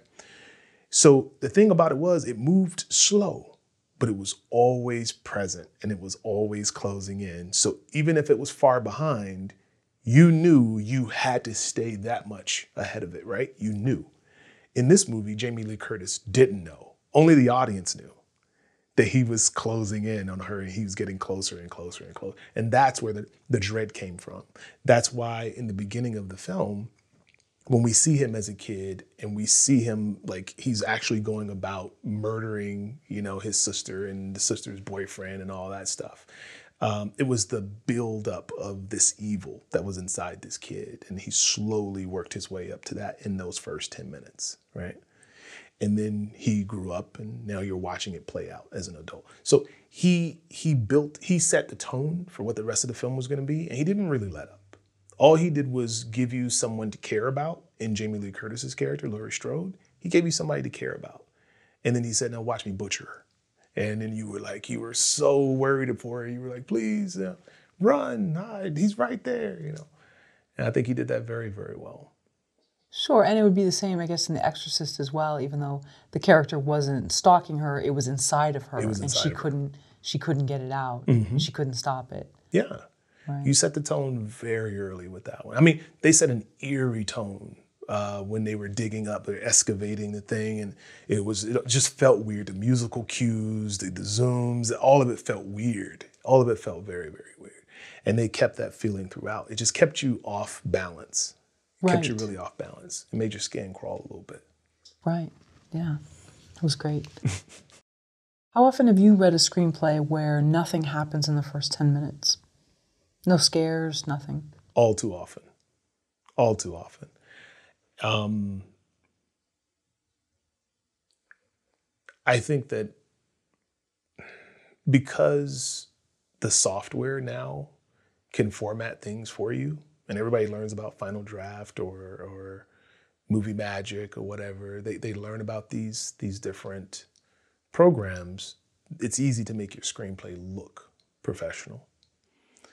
It's only when you start to read it do you do you understand the, the level of craft that they're at right now right? And in certain levels of craft there's always that oh we're building to something great. We're building to something great. And that's at a certain level right and they may be really you know really good at crafting a story and dialogue and things may seem okay. But if nothing is happening and nothing is happening by page 10 nothing is happening by page 15 by page 20 when is something going to happen? I do i do read a lot of scripts where i wonder that or i wonder what is the point? What is the point? What are you trying to say?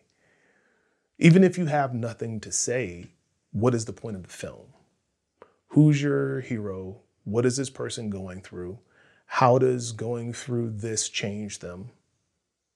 How does going through this and them changing help them deal with the true protag- uh, antagonist? You know all those things all those questions they aren't answered because they aren't at that level yet. You know? So you're going to get a mismatch but for the most part i would say out of if i read 10 screenplays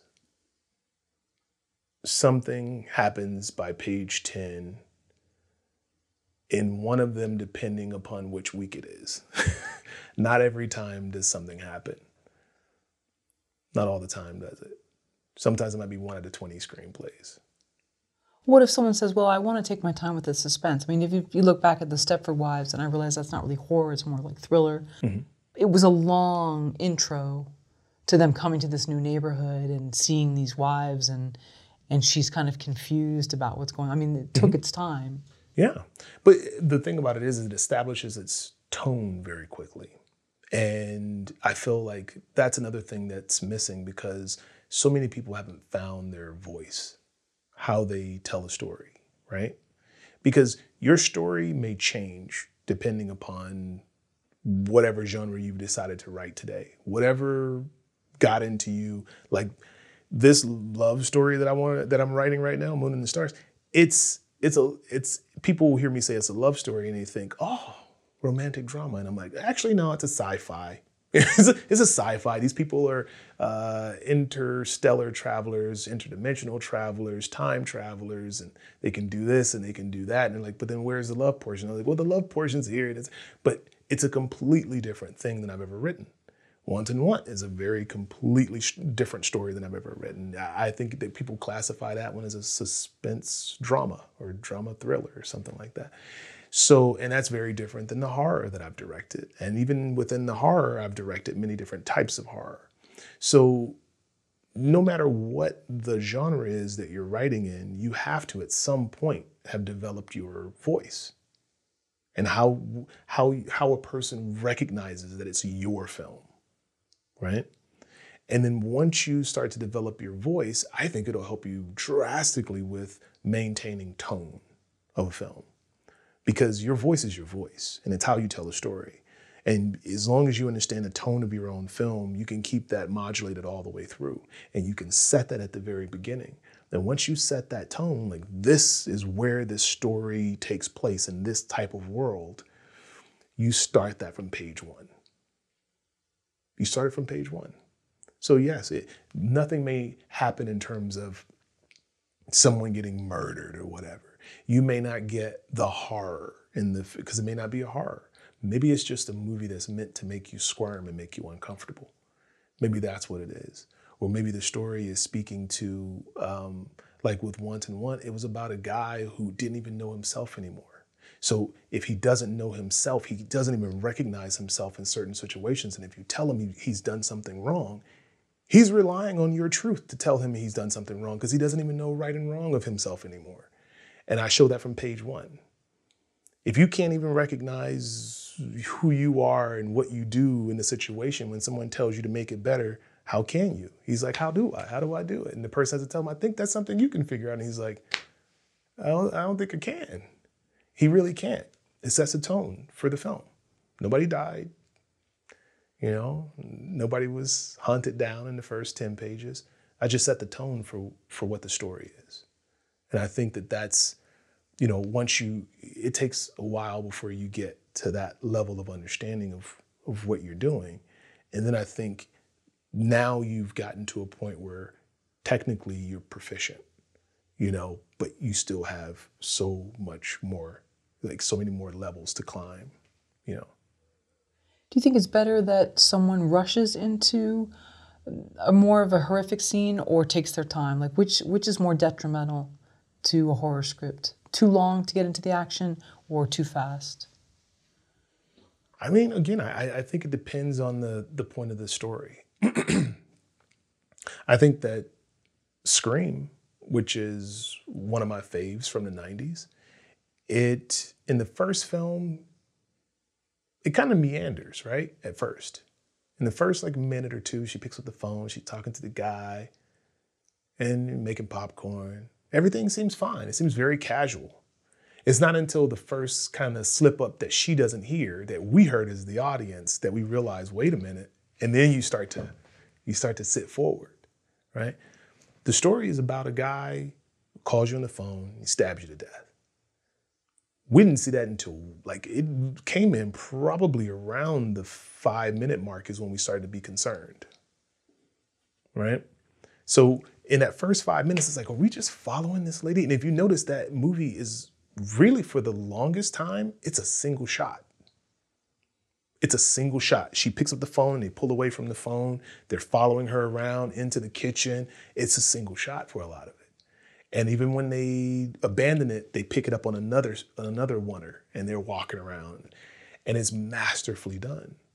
But it's all about the pacing and the tone and it slowly becomes more menacing. And once it becomes menacing, it never lets up. And so, again, less about dialogue and more about camera movement.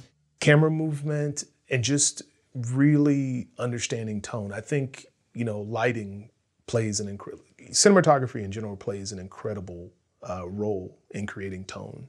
your cinematography, your editing, post production sound, musical cues, sound effect, all that stuff plays a huge role in it. But when you're reading it on the page, when you're on the page, it has something has to set the tone for me to understand why I should care. And a lot of the times I ask, why should I care very early. I'll ask that on page sometimes too. I'll ask, why should I care? Now, something may not happen until page three or page four, but I'll be asking myself, why do I care? When I watch movies at home, I'll turn them on. I'll watch for a little bit, but then I'll turn it because there's so much content that's available right now. Why, why would I waste time? I treat a movie that I'm watching just like I would a script that I'm reading. I start watching it, and if it's not catching my attention, I have to abandon. I have to abandon it. Yeah, I think it was harder before because there was so little. You couldn't check a phone. Mm-hmm. You couldn't have one window open and be over here. You had to. You were just like, all right, I'll, I'll let it play. You know? mm-hmm. And sometimes that worked to its advantage because then it grew on you. But now, yeah, you have to catch people, and that's why I was asking if you knew the analytics of when people dropped out or if people rewound a scene or something.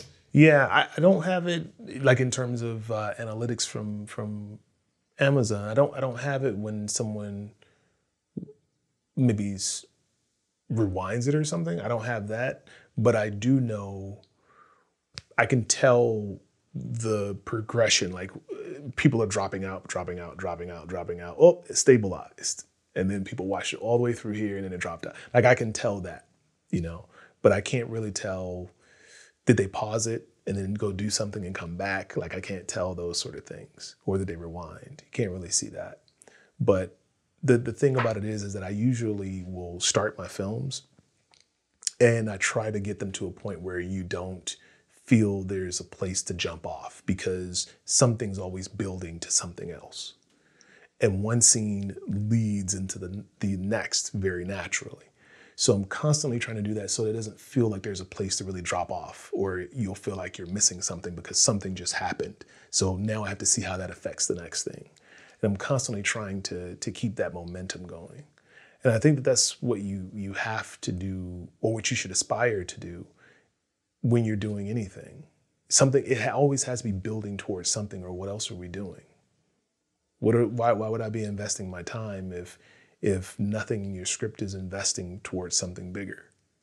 So, a bigger character goal or a bigger scare or, or something with the antagonist? Mm-hmm. Yeah, set up your stakes. Um, give me a character who's who's interesting that I care about. Um, even if you don't want to root for them to succeed, root for them to not succeed. Something. Give, give the audience something to to to to keep them invested and keep them interested. And it, it does start with having something in the first few pages, whether it's tone, whether it's an act of whatever that drives the story forward. Give them something that keeps them watching. More importantly, something that lets them know what kind of a ride they're on. Sure, because even with Hereditary, we didn't totally know. We just knew something ominous. Yes. Was there, and it kind of keeps you on the edge. Mm-hmm. And you, you didn't know what was it though, you know. Yeah, and the great thing about Hereditary right now is if if you if we talk about Hereditary, the first thing we do is go, you know, Hereditary. You know, we we wince just thinking about it, right?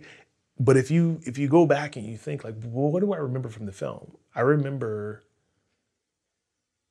there was this like little sibling thing with the brother and the sister. I remember her head hit that pole and it came off. And then I remember he didn't want to, like, he just parked the car and went into the house. I remember the thing from him in the classroom where his face kind of, you know, went crazy and he slammed his head on the desk and stuff. I remember that. And then I remember all the stuff that happened at the end with him you know, with the mother and the father bursting into flames and all that stuff, and the mom banging her head on but we're recalling just these few moments. But the fact is, is that we made it to the end in complete terror because of the tone of the film. The tone was set very early and they never let up. Even when they had moments where it looked like hope was starting to shine in through the window, it didn't matter. The tone was so dark and ominous and heavy that you just you felt like, oh, and you felt cold. I don't know if about you, I felt cold watching it, you know? It was it was such a weird feeling that you got watching that movie, but they kept that tone up throughout the entire film. And that's what I mean is it's finding your tone and, and staying with it very early. Something that makes people care and make them keep watching. How much punishment should we put our main character through? Well, I, I think the somebody described it best when they said the, what you do to make someone what a story is is people chasing a character up a tree and throwing rocks at them while they're trying to climb down. That's ultimately what a story is, right? And so I think that you should put them through as much punishment as they can weather and still uh, realistically want to pursue their goal and still realistically understand the stakes, you know? Uh, one of my favorite shows is The Walking Dead, right? And there was a period in episode, no, in season seven, was it? Seven or eight? May have been season seven. And people kind of stopped watching it. It went like this. And mainly it was due to how much punishment they put the main character through. He had so much punishment heaped upon him that his only goal was not to receive more punishment, that his people would receive no more punishment. And this was from a character who had been a, a world beater for six seasons you know, and all of a sudden we're watching him not only be beaten, but to just be beaten to a point where the fight is beaten out of him. And I think people jumped off because that was the point that the punishment went too far. That was the point where audience was like, okay, I'm tapping out. I, I can't do it anymore. There was, a, there was, a, I remember there was an episode where he just stood there, like it was just one locked off shot of him, and he just cried and the camera went to a wide shot and he's just completely alone and he's crying and there's a guy who you know he just watched be killed that was from his community and the guy turns into a zombie so it's even worse now he's at a freaking after he just witnessed this happen to the guy and he could do nothing about it he had to turn around and be the person to you know right through the brain to, to put him out of his misery like I, I think you know i still kept watching of course because it's one of my favorite shows but i can understand why people jumped off because at that point punishment it went too far. So, you know, I, I think it's it's it has to be enough punishment where it does create the wound that we're all looking for him to heal, but it can't be so much that it it makes him forget the goal. The goal was not to re- not to receive more punishment. The goal was to keep his people safe and get rid of all threats and now he's not trying to get rid of the threat. He's trying to live with the threat and he fears the threat. And I think that's too much for audiences to, to deal with. We have to constantly keep this guy moving forward and working towards his goal while all the time realizing he could probably lose. He could probably lose, but we'll root for him if he keeps pursuing his goal. So it was the fact that we saw the fight beaten out of him. Mm-hmm not the that not him being put through the fight. Well, he there was no fight. He was being punished and punished and punished and punished. It was it was so. Have you have you seen this uh, season? If you haven't seen season seven, it's it starts with him on his knees because that's how the season six ended with him on his knees. So it starts with him on his knees and watching two of his friends, and he can do nothing about it. They're told, if you move, we'll kill everybody. But for right now, we're just going to kill this one guy in front of you all. And they proceed to beat this guy's head in with a baseball bat in front of all his friends. And another guy can't take it anymore. He gets up and hits the bad guy. And the bad guy says, That's going to cost you. Because now I'm going to beat another guy head in. And he beats another guy's head in. All the while, the leader has to watch this happen and he can do nothing. He starts the season on his knees, watching his friends die, and there's nothing he can do. And then for the rest of that season, he's met with even more punishment and more punishment. And the threat is always if you don't do what we say and you don't give us what we want, we'll show up and kill everybody. Don't forget that. And it's like, how many times can you see that? And how many times can you see that and the good guy not say, that's it, we got to come up with a plan? His only plan is to make sure there's not more punishment. You can't you can't do that to audiences. They have to see the fight, they have to see the struggle, they have to see you trying to win, not being complacent with being browbeaten, you know. Would you say the more punishment we put our protagonists through, the better the story's going to be? To a certain extent, yes. To a certain extent. As long as we don't put them through too much. I think that we have to see I mean, for, for my stories, I, I love to to to show the person, show their wound, and then show how they've begin to live with this wound by accepting it as a truth, even though it's a false truth, and how their world is with that, right?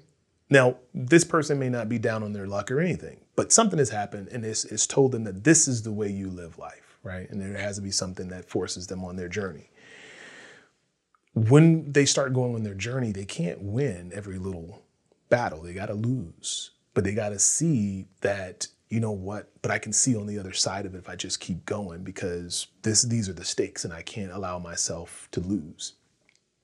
They have to take enough punishment along the way where you you keep believing in them even if they don't they don't really believe in themselves and then it has to get to a point where it's a soul crushing defeat. Like right when they thought they won, it's a soul crushing defeat.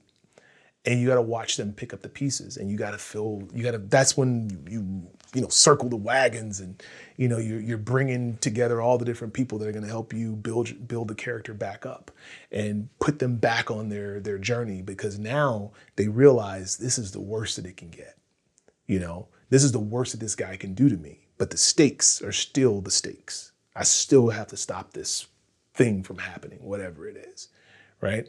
So they've absorbed all this punishment and they realize that's the worst that it can get. So this guy cannot hurt me any more than this, only by them succeeding at their goal. So now I'm just going to go straight after him, straight away. Now there's many different ways of what you can do to get them to stop the bad guy or the bad guy succeeds or whatever, but at this point, that's when the audience is behind them. They received enough punishment where they have hopefully garnered the sympathy of the audience, and the audience is behind them. So that when they lead them into this final battle, the audience is right behind them, right on the horse, right behind them, like, go, you know, and you're you're watching this person go in and save the day. Now, if you give them too much punishment, I think the audience can bail because they're just, I've seen it happen. They just bail. I don't think you can watch a person just lose. you know, I don't think you can watch them just lose. They have to have some win somewhere.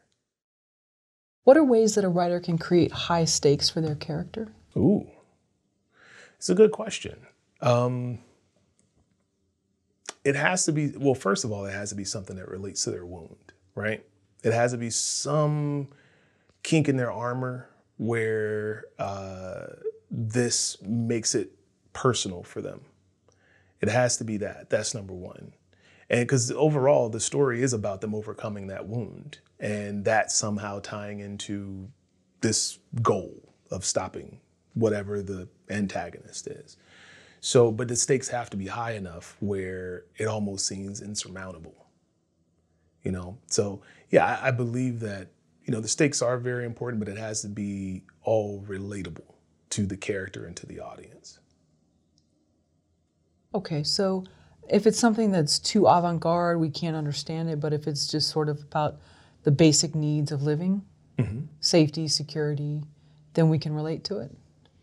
I think it can be almost anything. It all depends on who your who your core audience is. Um, for just to give you an example, for Wanted One, right? If you if you watch the film, it's it's very easy to sit back and go, I, what? I don't really get it. But the story is very meta. It's, it's very meta. This, there's a story happening, and then there's a story that the writer is writing. But unbeknownst to him, they both are the same story, okay? And in the story that he's trying to write, that he's having writer's block with, the reason why he can't relate is because he's cut so many pieces of himself away to fit in, right? To fit in with this life with his wife, this new Hollywood life. He was doing it before when he was trying to do sales. He's just trying to fit in with everybody, with his friends. He keeps cutting off pieces of himself to the point where he doesn't recognize himself anymore. Okay? And he's not honest with himself. Without honesty, and he doesn't know himself, he doesn't even know what he wants. He's writing a script that he can't he can't finish it. It seems convoluted. There's all this other stuff going on. Inside the story that he's writing is about a guy who's robbing a bank. He wants the money.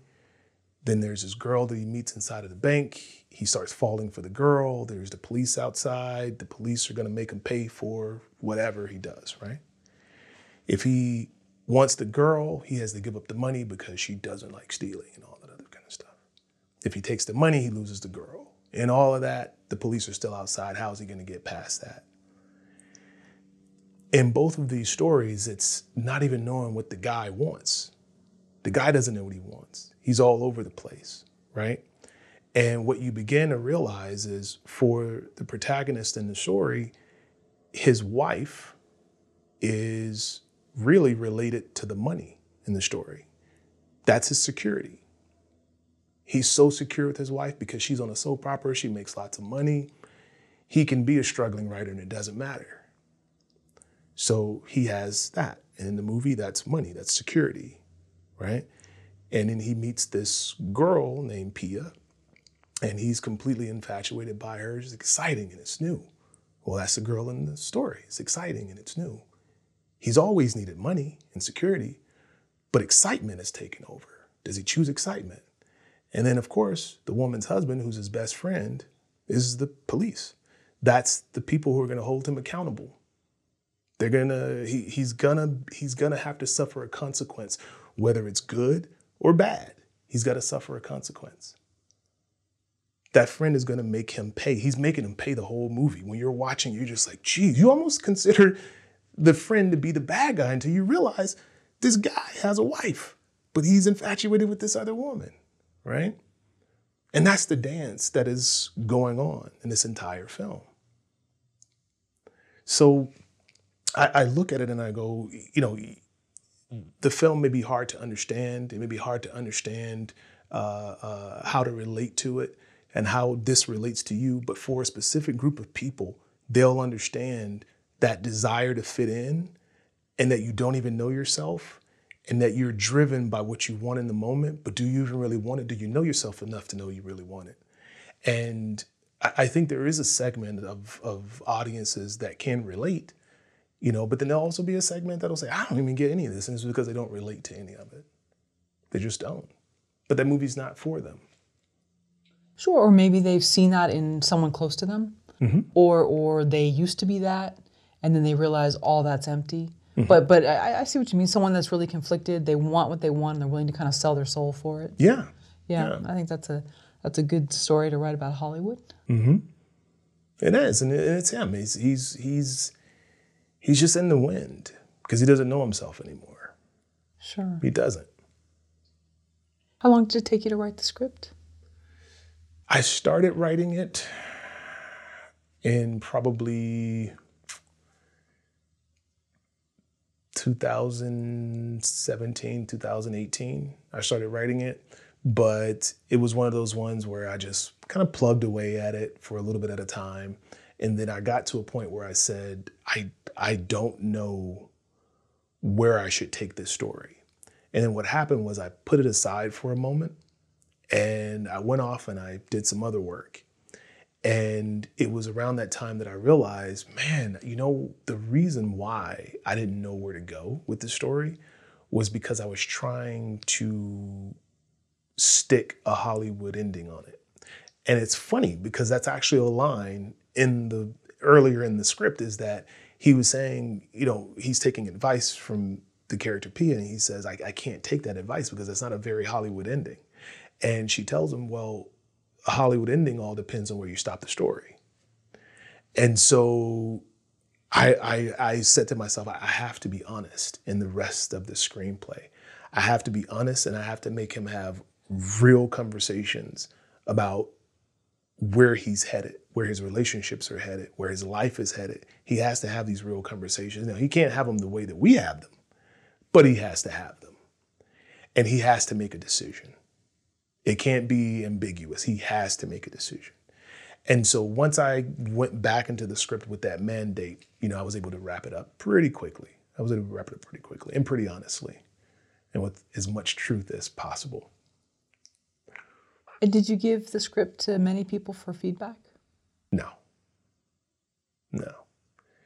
Um, I, I think feedback is great sometimes, but when it's something that's very, it was very new for me to be that honest and that truthful and not try to stick like, you know, Hollywood stuff into it, Hollywood magic to, to make it magically resolve. I, I didn't want that type of feedback. I wanted I wanted it to exist for what it was. So you didn't need to get notes from anybody because you self-financed it, Mm-hmm.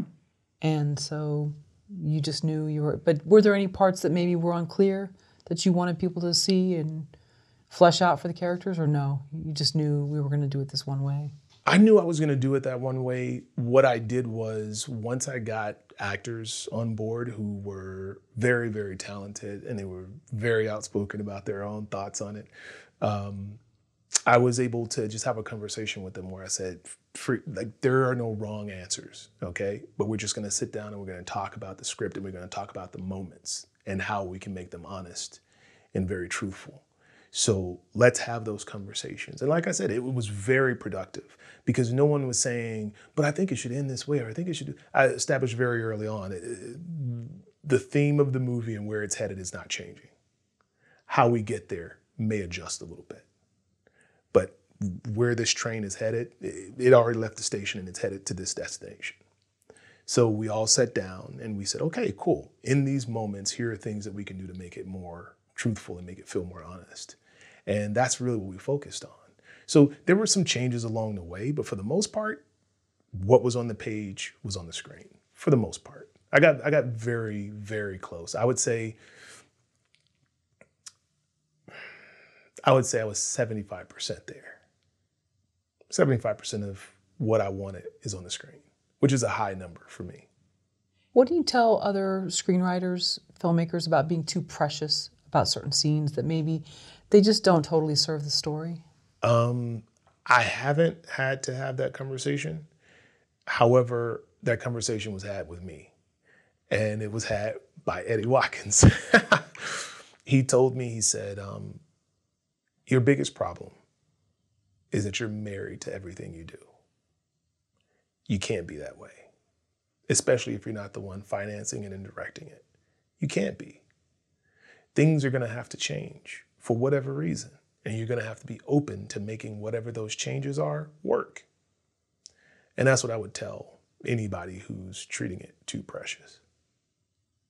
So, because you know, we all like want certain scenes or some little artifact in the film, and it means something to us, but the audience might not care. Mm-hmm. And and so, when people have given you those notes, or maybe it was just Ed, mm-hmm. are you open to changing them, or has it been hard for you? To take notes? and to remove certain things? Um, in the past, I would say I was probably more open to removing it. Even if I didn't agree, I'd remove it because I want this issue to die and I don't want things to keep carrying over or whatever. But once I started to just kind of stand up and say, know, this is this is my film. Even if you pay for it, it's my film. Because ultimately nobody's gonna say, you know, woo, well, I looked at this movie, that producer must have been great. That's not what they're gonna say. They're gonna say the director and the writer and the cast were great. That's what they're gonna say. And if people know a little bit more about the industry, they're gonna say the cinematographer was great. But what they're not gonna say is, wow, that producer really knows his stuff. That just doesn't happen you know? And so what happened is is that we made the film and we always understood what it was supposed to be. And then as we got further along people's uh, ego started to get, get involved. And even though i would explain i understand that this is great for you but we're at service to the story not to you. So the person would relent.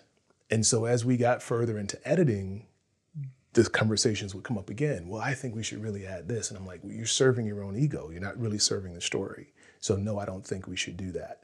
And so we would go have a little bit back and forth until I would just say, okay, you know what? Just so we can be done with it. And then you would cut it. And before you know it, it was a movie that was granted at two hours and 15 minutes. It's a bit long. So we we cut it down to about maybe mm, an hour 45 minutes. So now it's cut down. Only thing that needs to happen is color and a little bit of sound work and, and it's ready to be done. So I handed off and ultimately I heard through the grapevine that the film was finished and that it was at an hour and a half.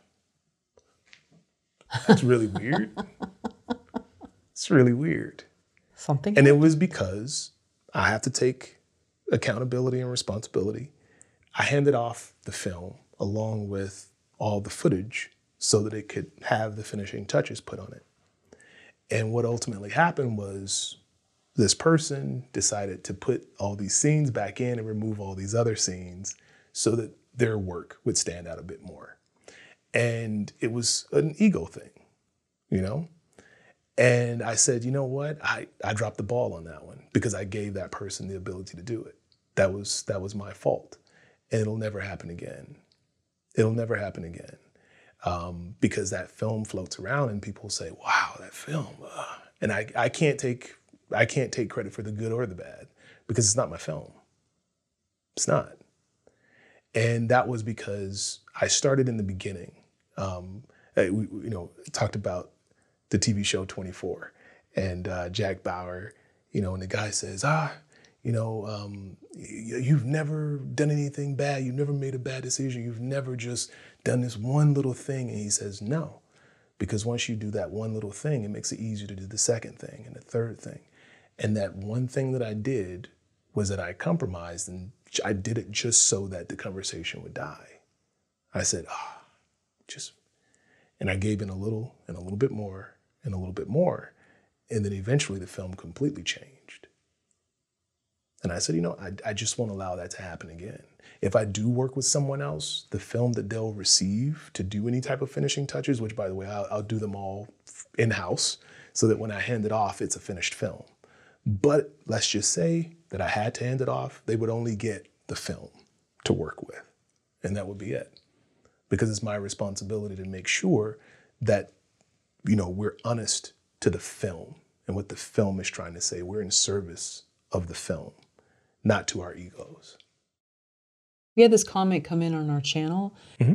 In a horror movie, only the villain character matters. All the other characters are expendable. Most are going to die anyway. What's your reaction to that? I don't think that's true. If if no one matters, they shouldn't be in the film. If it's only about that villain, then he should be yo-yoing or you know doing something else that only requires you know him. I think that you're trying to tell a story, and every character is integral to that story, or they shouldn't be there. Maybe that comes from me working with limited budgets always, and you're constantly saying, you know, like, why is this person here? Does this person need to be here because they're going to impact me in, as far as scheduling, as far as the budget, da da da da da. And it helps you hone your screenwriting skills better too, because there's nothing extraneous about the script. So to say at any stage that none of these people matter, I think if you're watching the later Friday the 13th movies, if you're watching the later Freddy movies or the later Halloweens, but if you're watching the ones that they started with, you would not say anybody was extraneous in those stories they that's when they were still very creative and they had spent a lot of time working on the script and you know they gave a lot of thought towards it. And it was written with love. And when you do that when the screenwriter loves those characters there's no way they will be creating people that don't matter. There's no way. How does a villain in a story reflect the hero?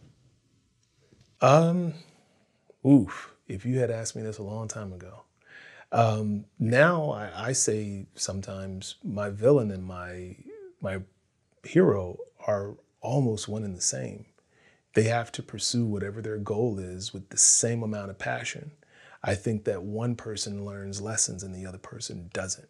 And that's ultimately what does in the villain. And the villain has to reflect whatever it is, or I shouldn't say the villain has to reflect it, but their goal has to reflect something that the hero is trying to work through so that they can work through there's a catharsis you know as they go through this journey and get to the end and stop this thing from happening. I think that that's the way that it should go but I, I think that they should both pursue their goals with the same passion and intensity because that's what makes for a great villain. I still consider the, the best villain to be alan rickman's character in die hard. I think he is the best villain ever because his goal you know is is it's the opposite, but they're working towards the same thing, which is him and John McClane. It's just that they're going about it differently. But they're both after this their goals with the same amount of passion and intensity and being clever. They're both very clever. That's the other thing about it. Like both both of them are trying to one up the other one and get one over on the other. And that's what's so compelling about watching that story. I think it should be the same with with any movie that you're working on. Whoever is your antagonist should be going after with the same amount of intensity and passion. They should be a, almost a, a mirror reflection of the of the good guy if maybe they made all the wrong decisions in the past. Maybe they didn't make that 51% that Warren Buffett talks about. Maybe they only made the 49% and they, they weren't successful at certain things. Should the antagonist be twice as strong as the hero? No. I think that the villain should always have an advantage. And most of the time, if you if you think about it, if you using Alan Rickman's character in, in Die Hard, um, his advantage was that he already knew what he was trying to accomplish. That was his advantage. He knew what he was trying to accomplish. And because people would say, oh, well, he had the numbers too. He had all these guys with guns. Yeah, but they didn't know who they were looking for and they didn't know where he was. So that put them put them at a disadvantage. The advantage that the good guy, I mean the bad guy actually had, the villain, was that he knew what he was trying to accomplish and John McClane had to figure it out. So I, I think, you know, I don't think he has to be twice as strong. He just needs to be ahead of the game. And the good guy's playing catch up. But you say in the in the end that the antagonist doesn't learn any lessons, but the, the hero does. Mm-hmm. So the the antagonist is just it's just all anger. It's all trying to get revenge, but the hero somehow learns something. Yeah, the hero has to learn something. He really does. Uh, the villain, I don't think it has to be about anger. I there have been many villains that have done things. Give you an example: Moon and the Stars. Um, my villain isn't a guy who's really trying to kill everybody. As a matter of fact, he's trying to save everyone. He's just going about it in a really bad way. What he started to notice, he's been to the edge of the universe and back. He's been to the beginning of time and the end. And what he's seen is that every civilization, every leap, every technological leap they make gets them closer and closer to oblivion. What drives those technological leaps is hope. Hope hope that things can be better, hope that this makes the world a better place, hope that this gets us to here, and hope that this gets us to there. And what we don't account for is what happens when we make those very when we make those mistakes or when somebody takes what we were using for hope and they weaponize it um, those are the things that don't get accounted for so what his idea is is to create a machine that it shrinks this limbic area in the brain so that hope dies. The problem is when hope dies, so does ambition, so does love, so does fear, so many other emotions die. And what what happens after that is that his project showed success, right? It and people had no hope. But then what happened is whether it was a day later or a month later, people would off themselves. And if they didn't off themselves, they became something different. And it became very much like the order of Fanu that, he, that works with him to do these things. So his goal is not one that's out of anger. It's one that's out of love.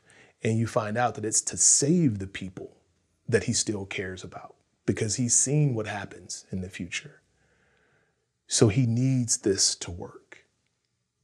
Now, the good guys know if you do this, it's the same as a death sentence because it's a ticking time bomb for people just offing themselves, just killing themselves. So he's working just as hard to keep this guy from succeeding. So I don't I don't think it has to be anger or hatred or or any of those things. It just has to be a goal that they really believe in, that they are just they've given everything. There is no plan B. There is only plan A both people have a plan A. And what do you do when they're just, ah, they're about to collide? You know? That's where the drama comes from. That's where it gets interesting. And if your bad guy was only driven by revenge, I've seen it a million times. Driven by anger, you can beat the anger out of somebody. I've seen it happen a million times. You know, get into a boxing ring and this guy is angry. He won't have all that in three rounds because he's going to swing for the fences. He'll be exhausted, and you can beat the anger out of him, and he'll give up because that's all he had was anger. So the most compelling stories come from the people who really believe in their goal and they're willing to die for their goal. What makes the villain fail is their inability to grow and adapt because adaptation is survival, right?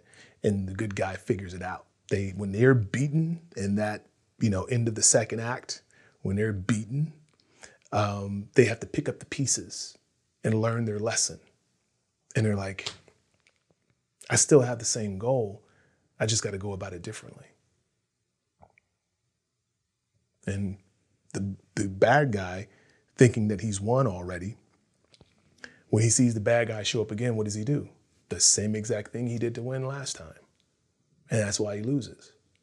Why is evil important in storytelling? I think it depends on the definition of evil. Um, I think that sometimes people will say evil is like, oh, they do these horrible things. And like if somebody takes, just as an example, and I'm not defending at all, but let's say they take someone like Hitler, right? And they say, you see all the horrible things he did.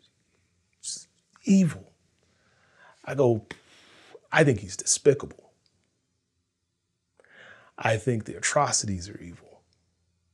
But true evil is doing it just because. That's true evil. He didn't do it just because. He did it because he believed this and he believed that and he believed this crazy stuff. And he was like, the only way to do it is to do this. To me, true evil is something that is is birthed rotten and it has no reason to exist other than to cause you harm. True evil is terrifying. True evil doesn't need a reason. It just doesn't. Michael Myers did not need a reason. That's what made him so terrifying. Nothing happened to make him stab his sister and her boyfriend to death. Nothing happened.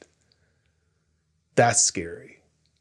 I think you very rarely, though, see true evil in movies because it's something hard to capture. It's something really hard to capture. People that just do things because why not? Those are the things that I think in, in reality scare the crap out of me. When you hear about this serial killer who just, you ask, why did you do this? Why not? That's evil. That's terrifying.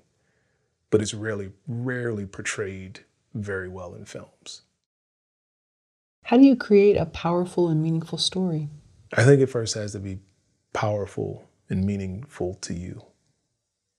I, I try to now, as I write, if I'm writing something that I story I just have to tell, it has to a lot of the time speak to something maybe that I'm dealing with myself, and I get I can work through a lot of it in the script, you know, and I think that's why it wakes me up because it's something that I'm figuring out that I'm working through, and I'm working through it with characters. Um, so I think it starts there. It has to be important and impactful for you. And from there, you can begin to shape it so that it's it's something that is easily digestible for somebody who's maybe not experiencing the same things as you, or you know, they're not going on that same journey with you. So you want to make it more relatable so that, you know, they can certainly see that journey and take that journey with you. What if someone asked you to write a screenplay mm-hmm. and, you know, uh, for hire and it's not a story that necessarily you tap into, but you're mm-hmm. being paid well and you say, "All right, I'll do it." But you just can't relate to the character, to the story, to the theme, to the tone? Um funny enough that just happened.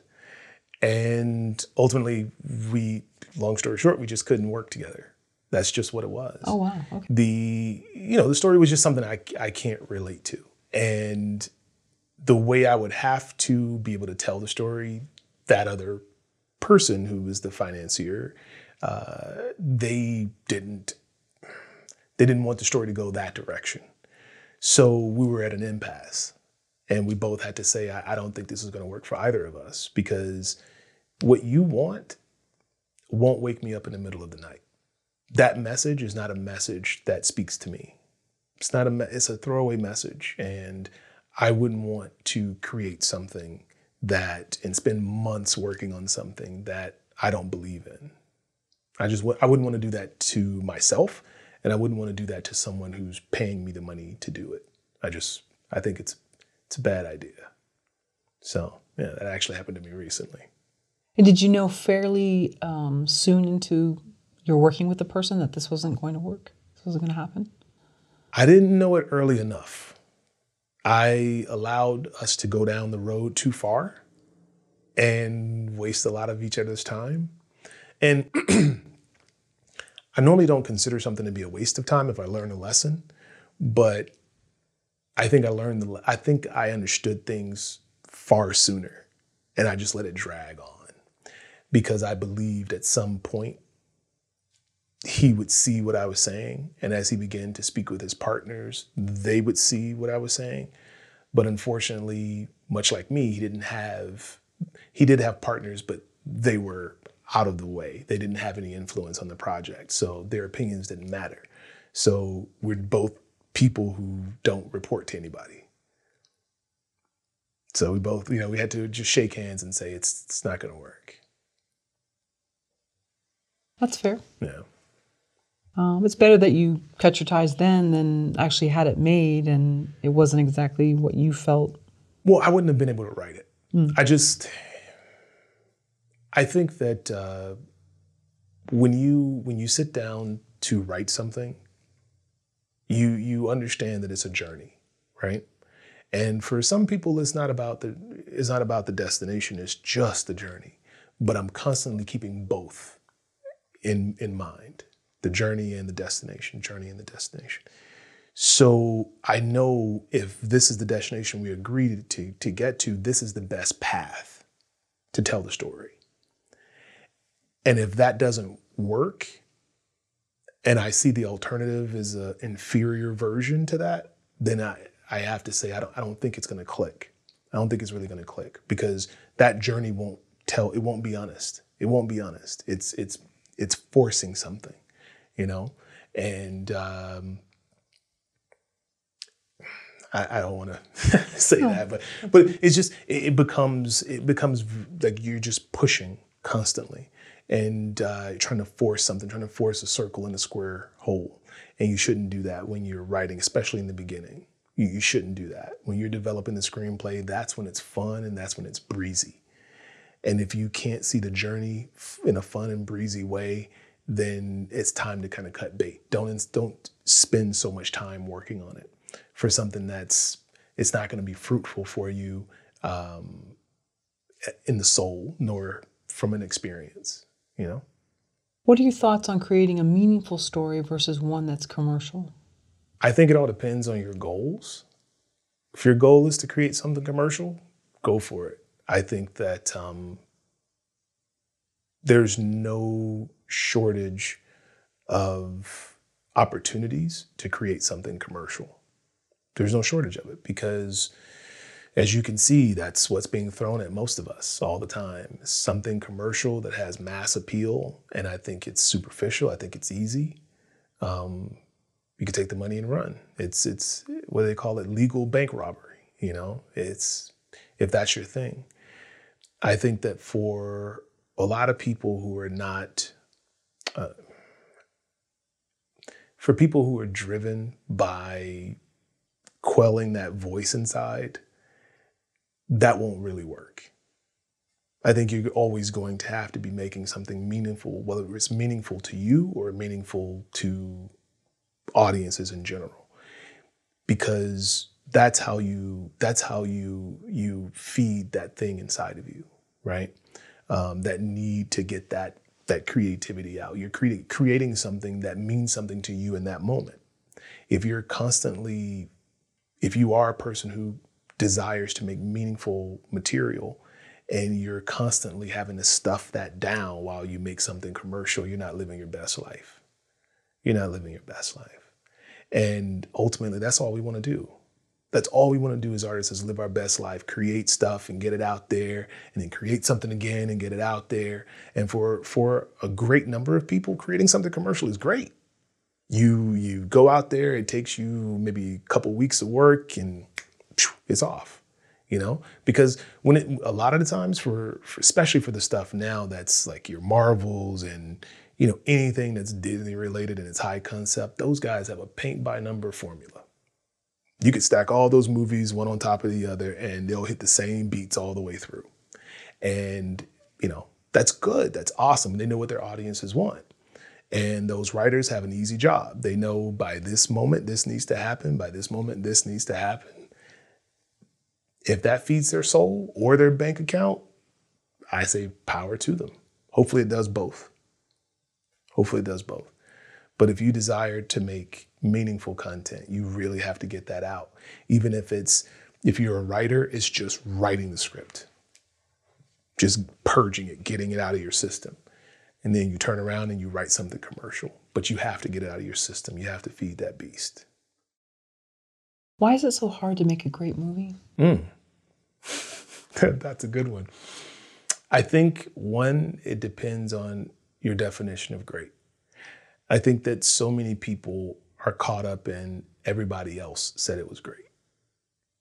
And I think that's where most movies go wrong. Somebody will tell somebody, oh, your movie's like this, but with a little bit of that. And they go, I didn't see that, but okay. And then they go back and they start looking at that movie and they want to polish it now and make it a little bit more like that movie. And it's it's that whole it's that whole like looking at the guy next to you thing, you know, and judging yourself by how far you've gotten ahead of everybody else that are your that is your peer or your you know your colleague or whatnot. Trying to trying to just get ahead of them and judging yourself, judging your success by how much more success you've had than them. And that includes making a great movie. I consider a great movie to be one where I watched that movie and I couldn't turn it off. I couldn't turn it off. That's watching it though. I couldn't turn it off. Um, one of one of my favorite movies uh, is 44 Inch Chest. Nobody's seen it. Um, well, I shouldn't say that. Let me let me not say nobody's seen it most people in the US haven't seen it. Um, but it's called 44 Inch Chest. I love that movie from beginning to end. And then I went online one day and I saw the reviews and I'm like, I was like, what? I don't get it. This movie was incredible. I mean, I, I couldn't take my eyes off the screen. It was so well written. Um, every element of, of filmmaking was done to the nth degree. I, I just didn't understand it, right? So I don't know if certain people walked away going, I guess we didn't make a great movie. I felt they made a great movie. I felt they made one of the best movies ever. I did, and it's a small little movie, takes place in a flat. You know, um, I think it's an incredible movie. I think it's a great movie. A lot of other people didn't think so, but maybe the person who made the movie said, "That's exactly what I wanted to make," because that's how I would feel. When I sit down and I watch a film of mine, it's all about how much of what was in here made it on the screen. And if it made it on the screen, if one, one day when I get to at least 93% of whatever I wanted being on the screen, I'm gonna say that's a great movie. That's a great movie. That's a successful movie. I've made something successful because that's what success means to me. That's what a great movie made by me means, right? And I'm hopeful that that person who made 44 Inch Chest felt that way because maybe people don't feel that that was a great movie. You said it was a foreign film? It's it's made in the UK. Um, it has uh, Ray. Oh, it's gonna bother me that I can't remember his name. Liotta? But um, hum. Leota? No, no, no, not Okay. Ray Liotta. Uh, Ray, he was in he was in uh, um, uh, the the Jack Nicholson movie when he played the gangster, the Irish gangster, um, with Leonardo DiCaprio and uh, all those guys. I can't remember his name off the top of my head, but you've seen him a million times. And when you see 44 inch Oh, chest, Fiennes? Or no, Roy no, Fiennes. no. Okay. No, it's like I want to say it's like Roy. I mean Ray. Like I don't know why I want to call it like Cockburn or something like that, but I know that's not what it is. But it's eh, as soon as you see him, you're gonna say, "Oh, that guy," Okay. you know. Mm-hmm. But it's it's him. It's so many people, so many names that you, so many people that you're gonna recognize immediately. Right as soon as it starts, you're gonna see four people you've seen in every movie you've ever seen, and you're gonna say, "Oh, oh, okay." But they're all UK actors, right? And the story is very simple there's a 44 inch chest and there's a guy inside of there and the main character the protagonist is trying to decide should he kill him or not kill him. Very simple premise. He invites his friends over. His friends are gangsters just like he's a gangster and they're trying to help him work through his problem to decide if he should kill this guy. Do you know who this guy is? This is the guy that's been sleeping with his wife. And the whole movie i'm not ruining it that's the movie. They're trying to decide should he kill the guy or shouldn't he that's the whole movie. And I'm telling you, it is a perfect movie from start to finish. Does it take place in one room? It doesn't take place in one room, but definitely in one one flat. Okay. One flat. It, it it's um incre- it's is done to an incredible level of, of filmmaking. Writing, directing, editing, score, everything is incredible. The acting is impeccable. The special effects are impeccable. Yes, there are special effects even in this this small film. Um, everything was done so perfectly. So the definition of great is really, you know, kind of subjective in terms of why is it so hard to make a great movie. I think if you have succeeded at accomplishing what you wanted to accomplish and you you feel successful in it, it's a great movie in terms of one that you've made. Now, if you are talking about just watching movies, yeah, there's a lot of movies that will let you down, you know? And maybe, maybe, maybe this person who thinks that they made a great movie was just like a guy who I was telling you about who stunted his growth because all he's concerned about is how he measures up against the other filmmakers that he knows in his peer group. And if he's thinking about that and he's constantly throwing in stuff and falling back on bad habits and never growing, he may be satisfied, but he hasn't made a great movie. You know, I think that you have to be beyond that. Um, one of the one of the best uh, you know quotes is is is from uh, the Art of War, where it talks about you know making yourself invincible, right? And invincible doesn't mean that you can't uh, that you win. That doesn't mean you win. Um, all that invincible means is putting yourself beyond the possibility of defeat. And the only way to do that is by truly knowing yourself. You have to truly know yourself and not spend your time so concerned with what everybody else is doing. It's one of the reasons why I took down my personal profile on Facebook. I don't want to know what everybody else is working on. I just want to focus. I just want to focus and I want to grow. That's all I want to do. Is focus and grow. And so you have to be without that vanity. You have to be without that ego so that you you have the ability to grow and when you are making something you're constantly growing and getting better and you can understand what didn't work, what did work. You can understand how could I have better communicated that so that it ended up on the screen the way that I wanted it to. And how close did I get to the vision that I had in my head? How close did I really truly get? And even with One to One, where I consider it to be my best film to date, if you ask me how close I got, I'd say 75% if I'm being generous with myself. If I'm being generous with myself, I got 75%. I'm trying to get in the 90s. I'm trying to get in the 90s. And so that I can consider it a great film. So that I can consider it a successful film. I find that our greatest enemy, besides constant comparing yourselves to your peers, the enemy of great um, or the enemy of good is is sometimes trying to be great as opposed to just trying to make the best movie possible. You're trying to be great. Don't try to be great. Just try to be truthful and honest to the story, to your characters. Try that. Be as honest and truthful as you can in that moment. That story, like I said, may, that truth may not resonate with everybody in, in the sense of it's their truth, but they have to understand that you were being honest when you were making this film. One of the 48 laws of power that I feel that people overlook is the one that it says, always know who you're effing with. In this industry, it's so easy to just cast someone aside and say, this person is nobody. Person doesn't matter. This person isn't someone that can help me get to the next wrong because you're so caught up in yourself, right?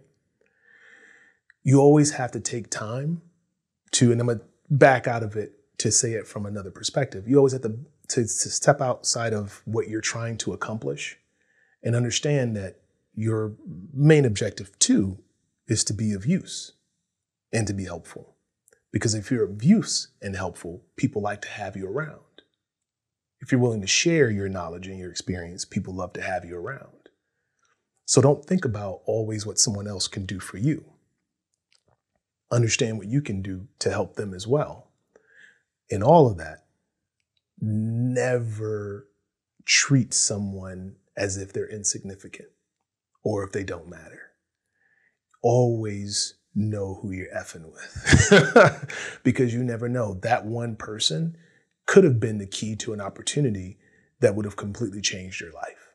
You have no idea. Even if you are you know, I preach so much about taking your destiny in your own hands, but you don't have the ability to control much of anything outside of yourself. These other people can open doors for you. And it may be that maybe you open the door for them and you just walk through with them. Maybe you just help this person go to the next level and then they say, you know what, I remember that time, this guy. And you just never know. So always know who you're effing with, you know. Which law is that? That's good. Ooh, I don't know which one it is, but it's in the 48 laws okay. of power. Always know who you're effing with, you know? I'll have to go back to it. Yeah, maybe I'll maybe I'll re-listen. Yeah. I mean that that book is I think it's a a more timely version of Art of War. That's what I think. Sure. I think it's it's better written for for this period. Justin, we had this comment come in from one of our viewers, and it reads Guys, I'm so scared.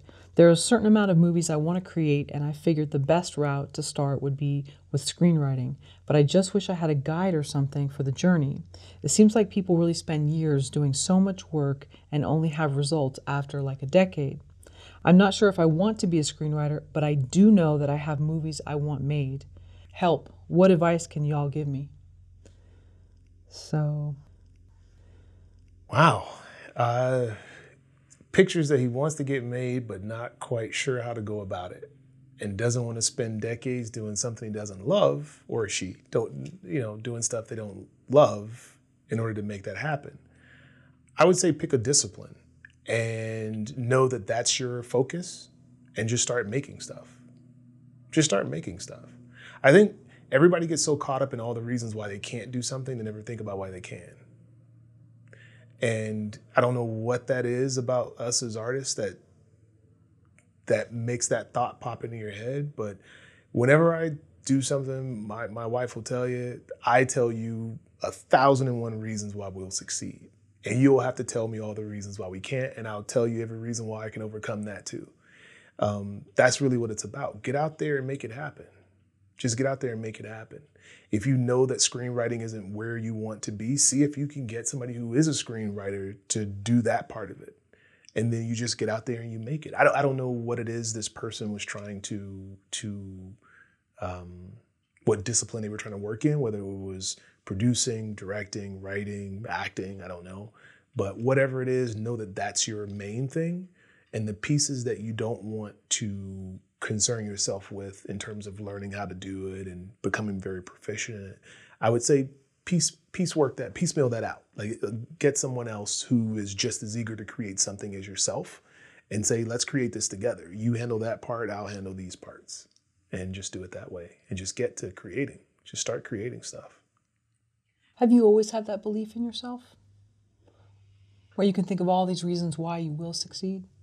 No, no. I don't think I've always had that. I think that um, I've always been I think I've always been by myself, wanting people to include me in something. And I went through my life with that until one day I no longer cared what everybody else was thinking or doing or willing to accept me.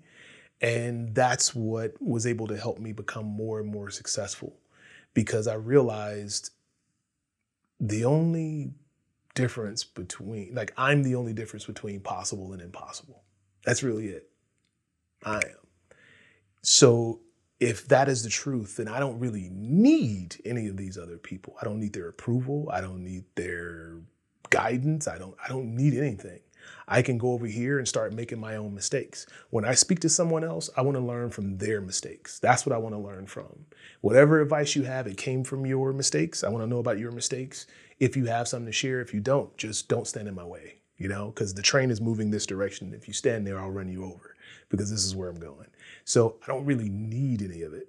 Um, I can, I can, I, I came to a, a realization that when I made Adam K, Adam K, if you look at it, I had to make up credits because I didn't want to look like I did everything, but I did everything. I did every, it was me and my wife. She handled uh, holding the boom pole.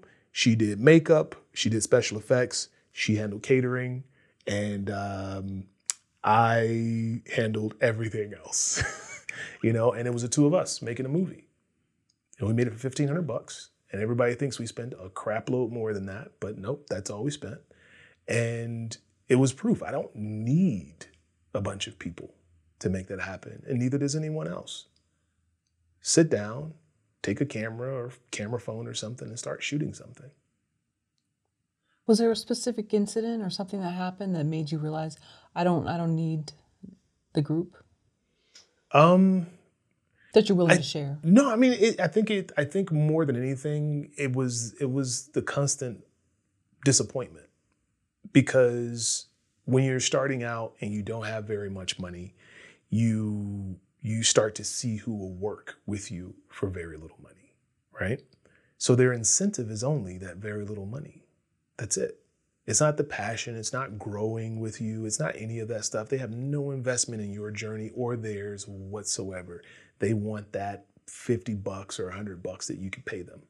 And guess what happens? If somebody else comes along and says they'll give them 200 bucks, they will be off your set and you will be there by yourself. And that happened to me, excuse me, numerous times. Numerous times where people would just bail. I was shooting something, a short film, and they just bail and that's it. Or they don't show up. And you're like, what? what is this? You know? And so I went into to Adam K and I just I wanted to see, can I shoot this myself? I shot another film called Bleed for Me. And I shot that one completely by myself. That one was me taking the boom pole and propping it up in a corner so that it would capture audio. And then I would shoot with the with the camera and I would be setting up the lights and I would order food and bring it over, you know. I literally shot Bleed for Me by myself and edited it. You know? But it was because so many people that I brought aboard flaked, just flaked and flaked and flaked. And I just, I began to realize I don't need any of these people, actually. I mean, it's good to have them around, you know, it, it lightens the load a bit, but I don't need them. And so once I once I really realized that my only reason for bringing someone on board if I have the money to pay them well, you only you're you're the reason why you're on this project is because you do something better than I could myself. And you truly do lighten the load. But if it's something that I realize at any point that I'm just better off doing it myself, I will. I'll just do it myself because it's better off that way. How does someone maximize their chances for breaking in in Hollywood, whatever breaking in is? Um, I, in the shortest answer, the same way you can increase your odds of winning a boxing match. Throw a whole lot of punches. Now, does that mean you'll win? No, it just gives you a puncher's chance, right? So if you just keep taking your shot, taking your shot, taking your shot, eventually something will land, hopefully. Now, if you're looking at a more skillful way to get there and to continue to work, I say perfect your craft and constantly take opportunities to get more experience and to be helpful, to put yourself in a position to better utilize those muscles and those strengths of yours and, and, and make those weaknesses no longer a weakness, make them an advantage. You know, start to do that so that you become you become not only better at the craft, but you can navigate the system a little bit better because that is more helpful. Um, but I, I, think those are the ways you you increase your odds as well, in, in a more calculated way. And I, and I, tell people too. I, I tell this to actors. I tell this to writers. I tell it to anybody. Keep creating your own content. Keep creating because even though you, no one is going to come looking just odds. Nobody's going to come looking at your web series and saying that needs to be on NBC. That's not really happening. But what it does, it, allows you to grow. It allows you to do what most people would do in a film school, which is you get to fail and fail and fail and fail until you're no longer failing. Right? Our greatest enemy is that we keep waiting for someone to, someone to give us a shot. And if you haven't had enough shots, you're just failing under their watchful eye. That's all you're doing. So why not do that on your own? You know, just shoot some stuff, get more experience, work through your strengths, understand what your strengths are and what your weaknesses are, and begin to work through those things and make those, you know, your advantages as well, and just become all around uh, a great technician in your craft as well as a great creative in your in your craft.